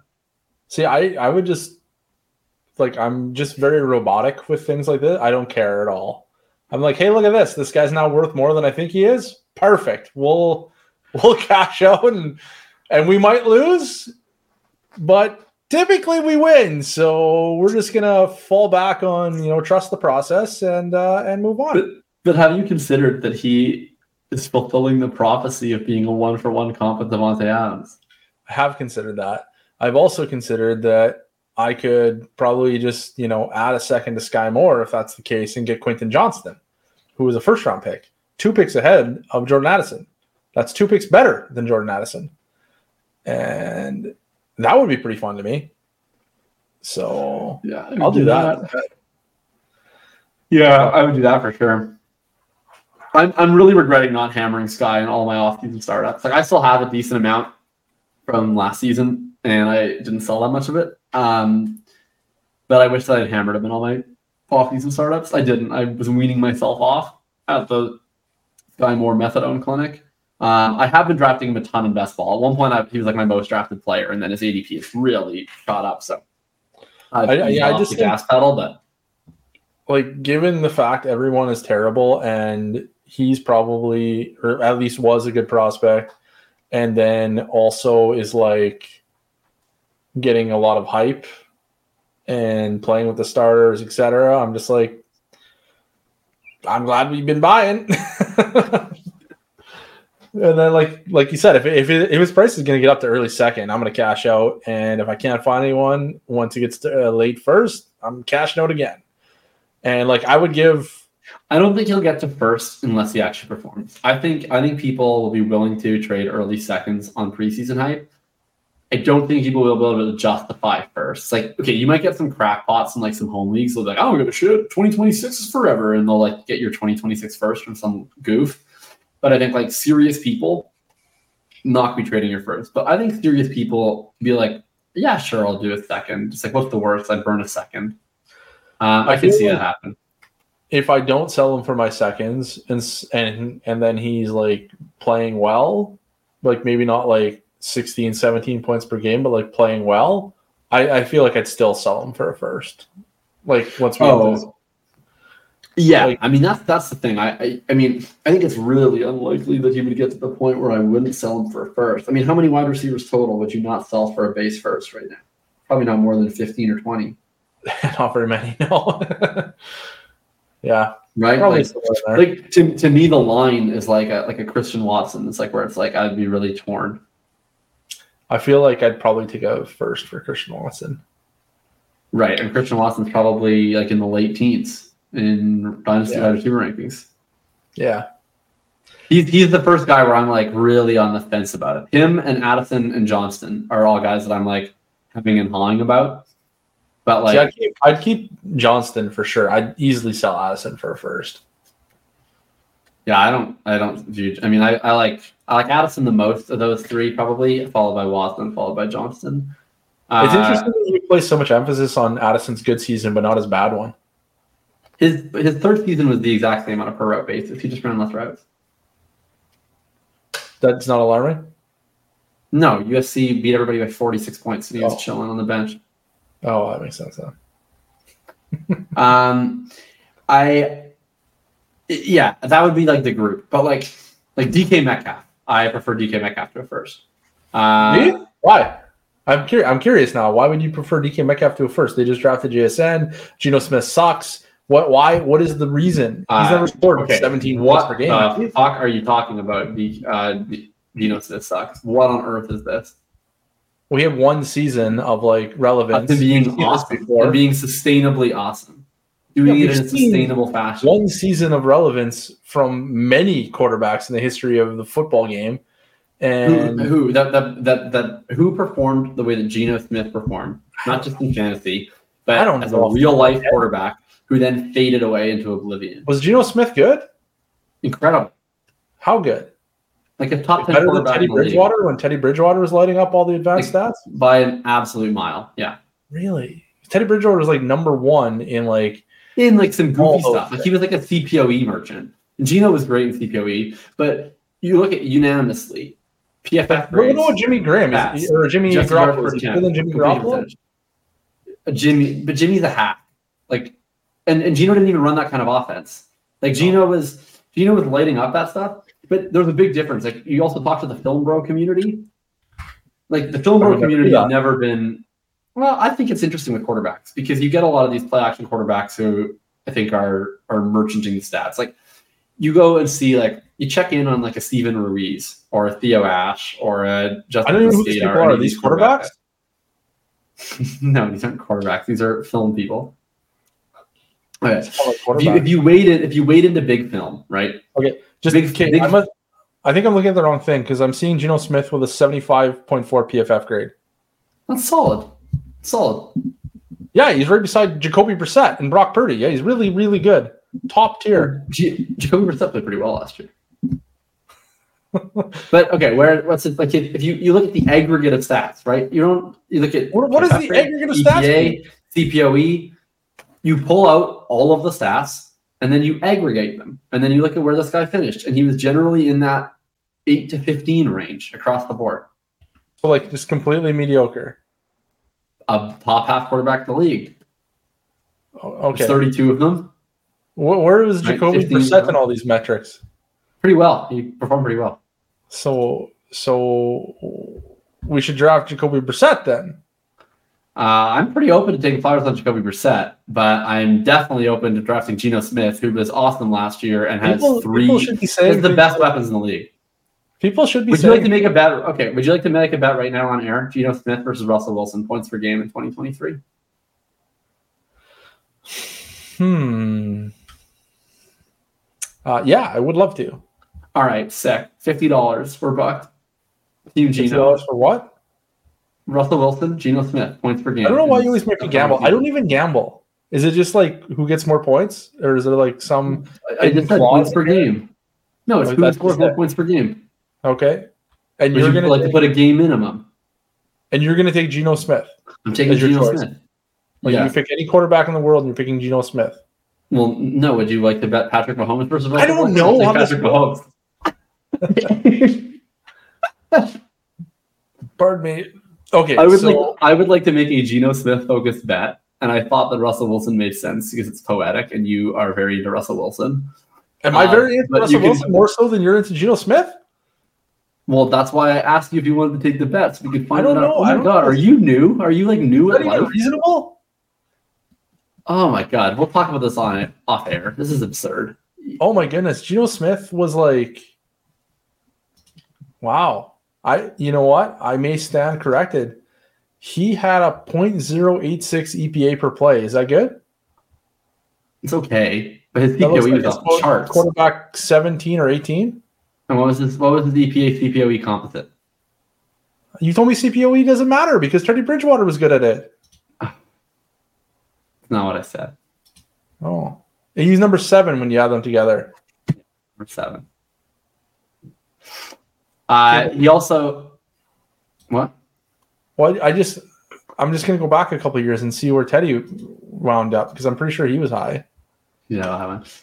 Um, one of the I think one of the big differences in why I'm buying into the Geno stuff more before you interrupted me is when you do look at a lot of the film-based quarterback analysts, they've like never been all in on a lot of these kind of guys who light up a lot of the advanced stats that the general community at large is more skeptical of. Like you're never finding like Jimmy G film stands, Teddy Bridgewater film stands, but like pretty much to a man, like anybody whose job it is to watch quarterbacks on film and give takes of them, like people are in on Geno as like a legitimately good quarterback, and I'm inclined to believe them. Like I think you watch him play, like he looks legit to me, much more than like a Jimmy Garoppolo did.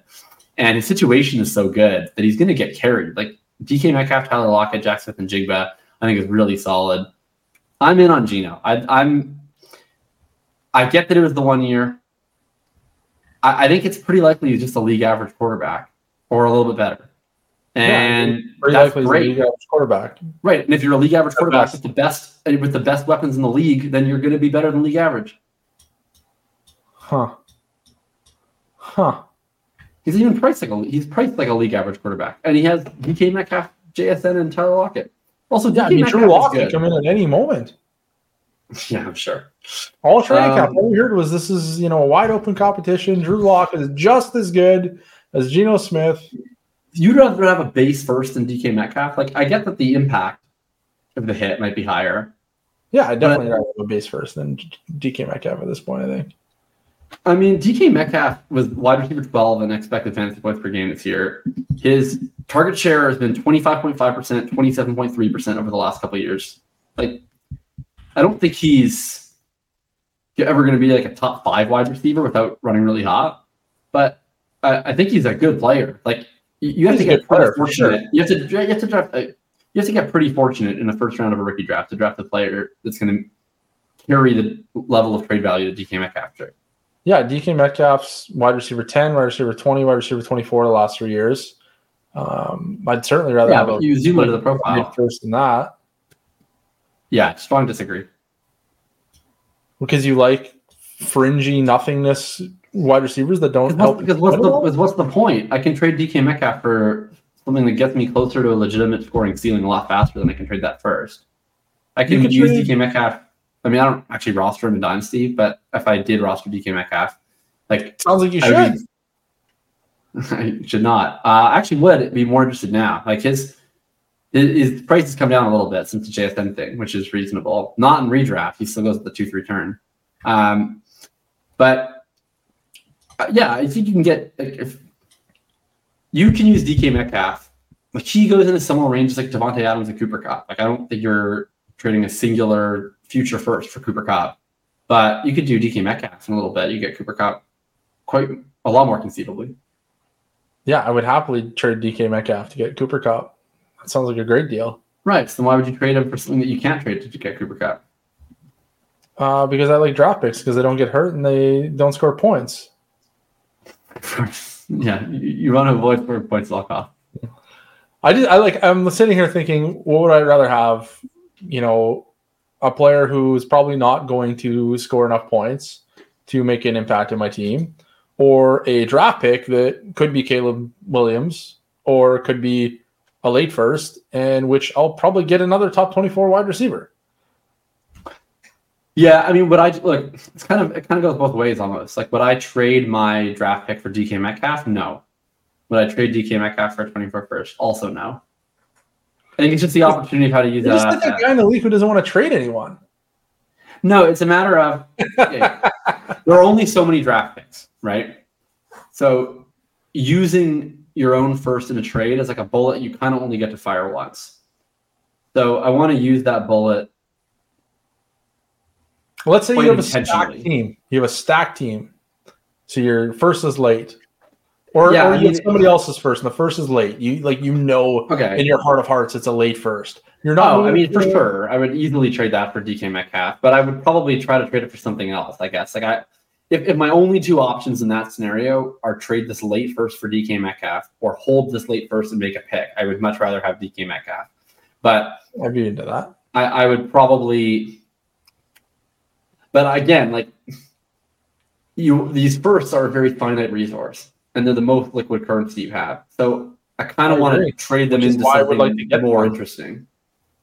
But at the same time, that you're just losing in the market if you trade Metcalf for You're- single first. You're like the first is l- extremely liquid and extremely rare, and you're like, but I don't want it. I'd rather have DK Metcalf, who only like like I don't even know who's buying DK Metcalf. There's no team that I can think of that wants to buy DK Metcalf. Good teams People don't like want DK him because he doesn't score enough. Bad teams don't want him because he isn't young enough. So like, who's buying DK Metcalf? I don't even know. I think anyone's dive DK Metcalf. I haven't seen him traded in a long time. I haven't either. Now that you, now that we've Maybe we brought should this up, the trade finder. So I think if you were to ask me, do I want a base first, which could be early or late, I would roll the dice and hope that it's an early first. And if it's late, so be it. I'll take that first and move it for something else that's going to be a top 24 wide receiver. If my if my team is taking, I would be interested in that. Although I probably wouldn't, just because I really think I can get a better offer than that for Metcalf. What, like, what are you going to get? Nobody's buying them. First and a second. okay. All right. All right. Yeah, no, I'm. Well, I'm- ideally, in the scenario, in the scenario where I'm comp- in the where I have Metcalf and I'm competing, then I probably would be looking to get Kupp or Diggs or Hill. Like I'd be looking to a team that is like th- there's always a couple teams in every league where there's a guy whose team is bad, but he does not never want to rebuild through picks. Like his base setting as a player is I hate draft picks. Rookies could be anything so that when they rebuild, like what they want to do is they want to just buy a bunch of young players, and that's bad. That's not like how you should do it. But that's like there's always going to be that manager. So I would try to find that manager and hope that they have like a Kupp or a McCaffrey or a Diggs or whatever else, and then I like use Metcalf to go and get one of those elite veterans. Okay, so let's let's break it down into much more simpler terms than the world is our oyster. We can have whatever we want, or DK Metcalf. To you have to have a base first or DK Metcalf. Those are your only options. Right. So we're in a snake draft, and every first is available in the league, and they're and you don't know whose first you're getting. So they're just randomly Yeah. assigned firsts. Exactly. Um, and you can either draft a first or you can draft DK Metcalf. Mhm. Um, do I have to hold this for the next four months, or can I then just make another trade? Uh, I don't know. Whatever you want, you choose. Okay. Well, in the world where I can make another trade, I'm going to take DK Metcalf. In the world where I have Isn't the draft pick more tradable than DK Metcalf? Don't think so. No, disagree. More more tradable. Okay, more tradable. Yes. Higher ceiling of return. No. Like more tradable as in if I walk. If You don't I think it has a decide when I wake higher ceiling return? If you end up picking a base first, and that base first guy, you hold it for four months, he tanks. Yeah, yeah, yeah, no, no, massive higher ceiling. No, ha- yes, yes, yes, higher ceiling on the asset. But I'm saying if I wake up today and I have a first, well, in this, this scenario it's a real league, so it's probably not a base first. So let's, let's say it's a mid first team that's kind of on the fringes. I have that, and I have Metcalf. I wake up today determined to move the first. I have a better chance of moving the first, but I wake up today determined to get the best possible return, and the only two things I can move are either Metcalf or the first. I think I have a higher chance to get more for Metcalf than I do the first. But I might not be able to get anything for Metcalf at all. Because I walked up to anybody in the league, I said, Do you want a first? The answer is always yes. What will they give me? I don't know. I think if I find someone who's interested in buying Metcalf, I'm going to get a better return than I'm going to get out of that first. But I might not find anybody interested in buying Metcalf at cost. It, it, would, it would be more dependent. Let me let me give you some real trades for DK Metcalf. You ready? All right, let's hear him. DK Yeah. Metcalf in a second, 2024 second, we're assuming base. Yeah. For Tee Higgins and Tyler Lockett. Yeah, that's a way better thing than you could get for a first. That's awesome. I love that trade for the Higgins That's Lockett. incredible. I would happily trade my DK Metcalf in a second for Tee Higgins and Tyler Lockett. Yeah, well, I would, I would, if I could trade a second for Tyler Lockett in every league I'm in, that's like probably my favorite trade on earth. It's just trading a second for Tyler Lockett or Keenan Allen. Um, and then yeah, also sure I'll take Higgins instead of Metcalf for free. I'll take Okay, DK three years younger D- DK Metcalf. Okay, DK Metcalf for Brock Purdy, De'Von Achane, and uh, John Metchie. So basically, Metcalf for Purdy. Okay, if that I strongly object to you rendering Achane to an Afferman uh, to an also ran in this trade. I mean, that's like such a goofy trade because I think that the value is pretty even, but it's just like stupid to like take one asset that's worth roughly a first and like devolve it into three things. That all I don't think like, like the value's bad. I also wouldn't do that trade either way. Like if I was trying to bundle up Purdy and Achane and Metchie, I would try to bundle up for something more interesting than Metcalf. But if I have Metcalf, I wouldn't be like, how can I trade him? Well, I need to get three guys. You're like the most difficult person to ask a simple trade question. Which side? I don't want either side of that trade. Yeah, because if I had either of those assets, I wouldn't do that trade. It's true. Okay. Either side. Here's a much simpler one: DK Metcalf for Zay Flowers and Rondale Moore. DK Metcalf. Clearly. That's a first and a second. That's your trade you were asking for. First Yeah, and a third. Well, Zay Flowers is the shitty first, right? Like if you that's if you that's the bad end of the base first. That's that's Oh. if you take the base first and it doesn't go so well, you end up with Zay Flowers. Okay, DK Metcalf. This is the last Although one. I actually did, funny enough, I actually did a pretty similar deal to that. So maybe I shouldn't knock it as much because I actually traded Christian Watson for Zay Flowers and Skyy Moore the other day. Oh, nice. Okay, so pardon me. DK Metcalf and Nico Collins. So basically, DK Metcalf for Daniel Jones, a Hate on third, a third, and a fourth. So basically, DK Metcalf for Daniel Jones. Yeah, I would rather have DK Metcalf than Daniel Jones. Yeah. I don't think you're. I don't. I don't. I don't know how lucky you are trading a first for Daniel Jones these days. Not that I've tried. To be clear, I have not. I've not offered that, but people, people are loving Daniel Jones. Uh, I just I cannot even. You got, you got Can't any more? Do I have more? Yeah, there's lots. DK Metcalf in a first for Bryce Young. Can I say neither again? No, it's like the Do worst neither radio of ever. You're like, let's make DK this show as Metcalf boring as possible. I have no opinions. What would you? Well, what would you do in that scenario? uh I would take probably Bryce Young. Ew. Talking about low ceiling. You're taking your first and you're taking DK Metcalf and you're taking Bryce Young. Yeah, I mean, because like I'm not gonna keep Bryce Young, but I think I can get Bryce Young into like I, I don't know. I feel like Right, so maybe, maybe this is wrong. You you you make more trades than I do. Maybe I'm wrong. I feel like I can take Bryce Young and get into Kyler Murray a lot easier than I can D- I don't know. DK Metcalf at first. What's that? I, I is it so hard for me to say? I play in 62 leagues.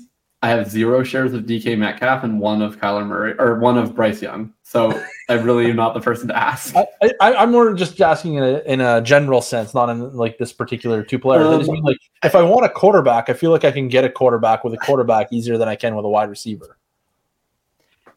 Yeah, I mean, it always depends on the person. I mean, the thing, the only issue with people selling Kyler, it, it totally depends on Kyler, who just the- a quarterback. I want Lamar. I want Deshaun. I want Patrick Mahomes. Like I feel like I can't get one of those Yeah. unless I'm giving back a quarterback. So okay, well, like, yeah, um, you probably do need to give a quarterback. I, I agree. It's very difficult to buy a quarterback without a quarterback. so then in this case, I'd probably spend a little premium to get Bryce Young, and then take my Bryce Young and go get a real quarterback that's going to score fantasy points. Yeah. The the only thing I found is like I found that this whole like so I don't really have a lot of Bryce Young, but I I do I did end up with like a decent chunk of CJ Stroud because he was so frequently like the guy that was there at one six, and so I would just take him. Um,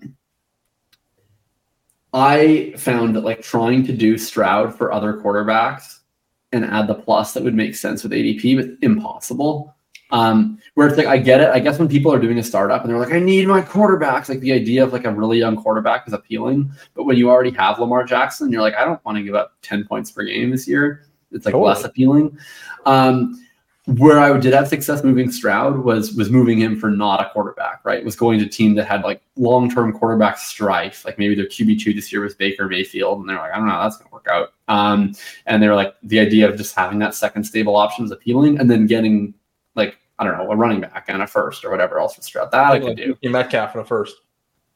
Yeah, like that that kind of potential deal. That's not what I did, but that kind of possibility was possible.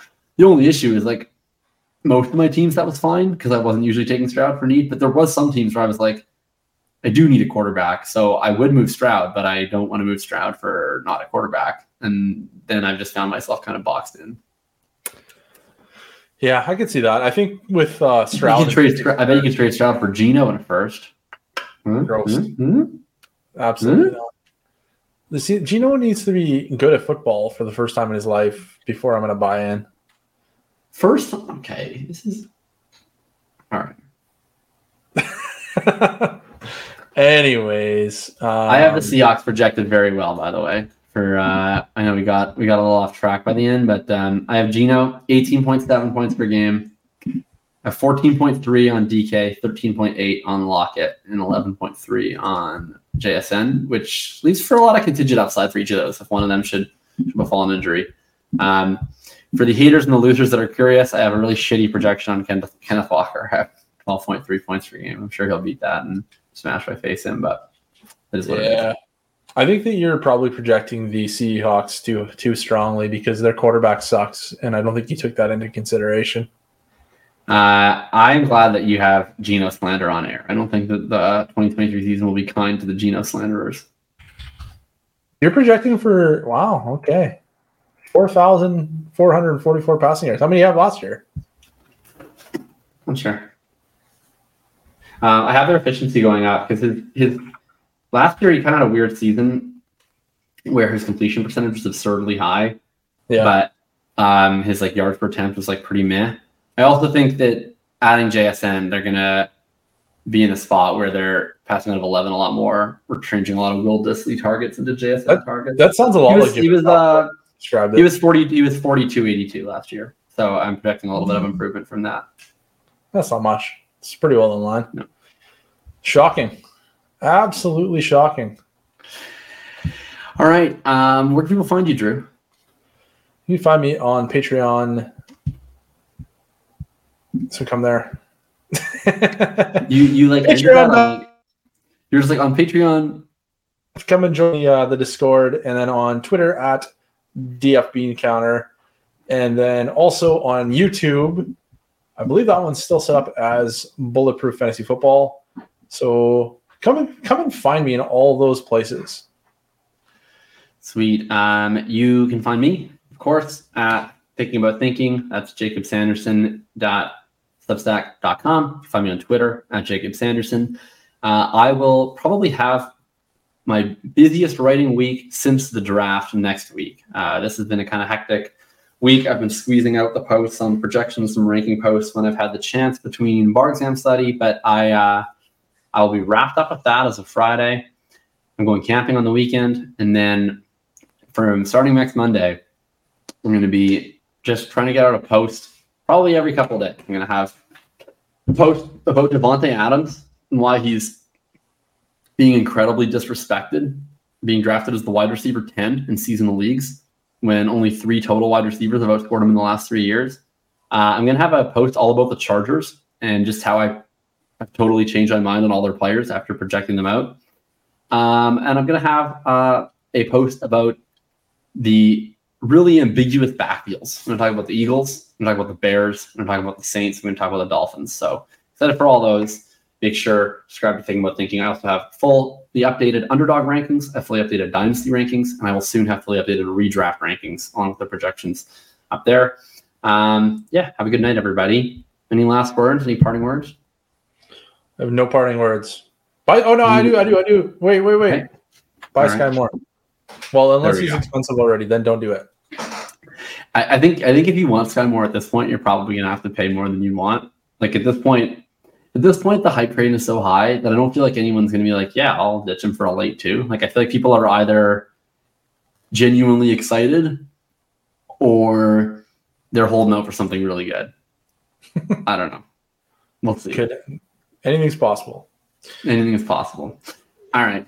Have a good night, everybody, or morning or afternoon or whenever it is that you listen to this show. Love.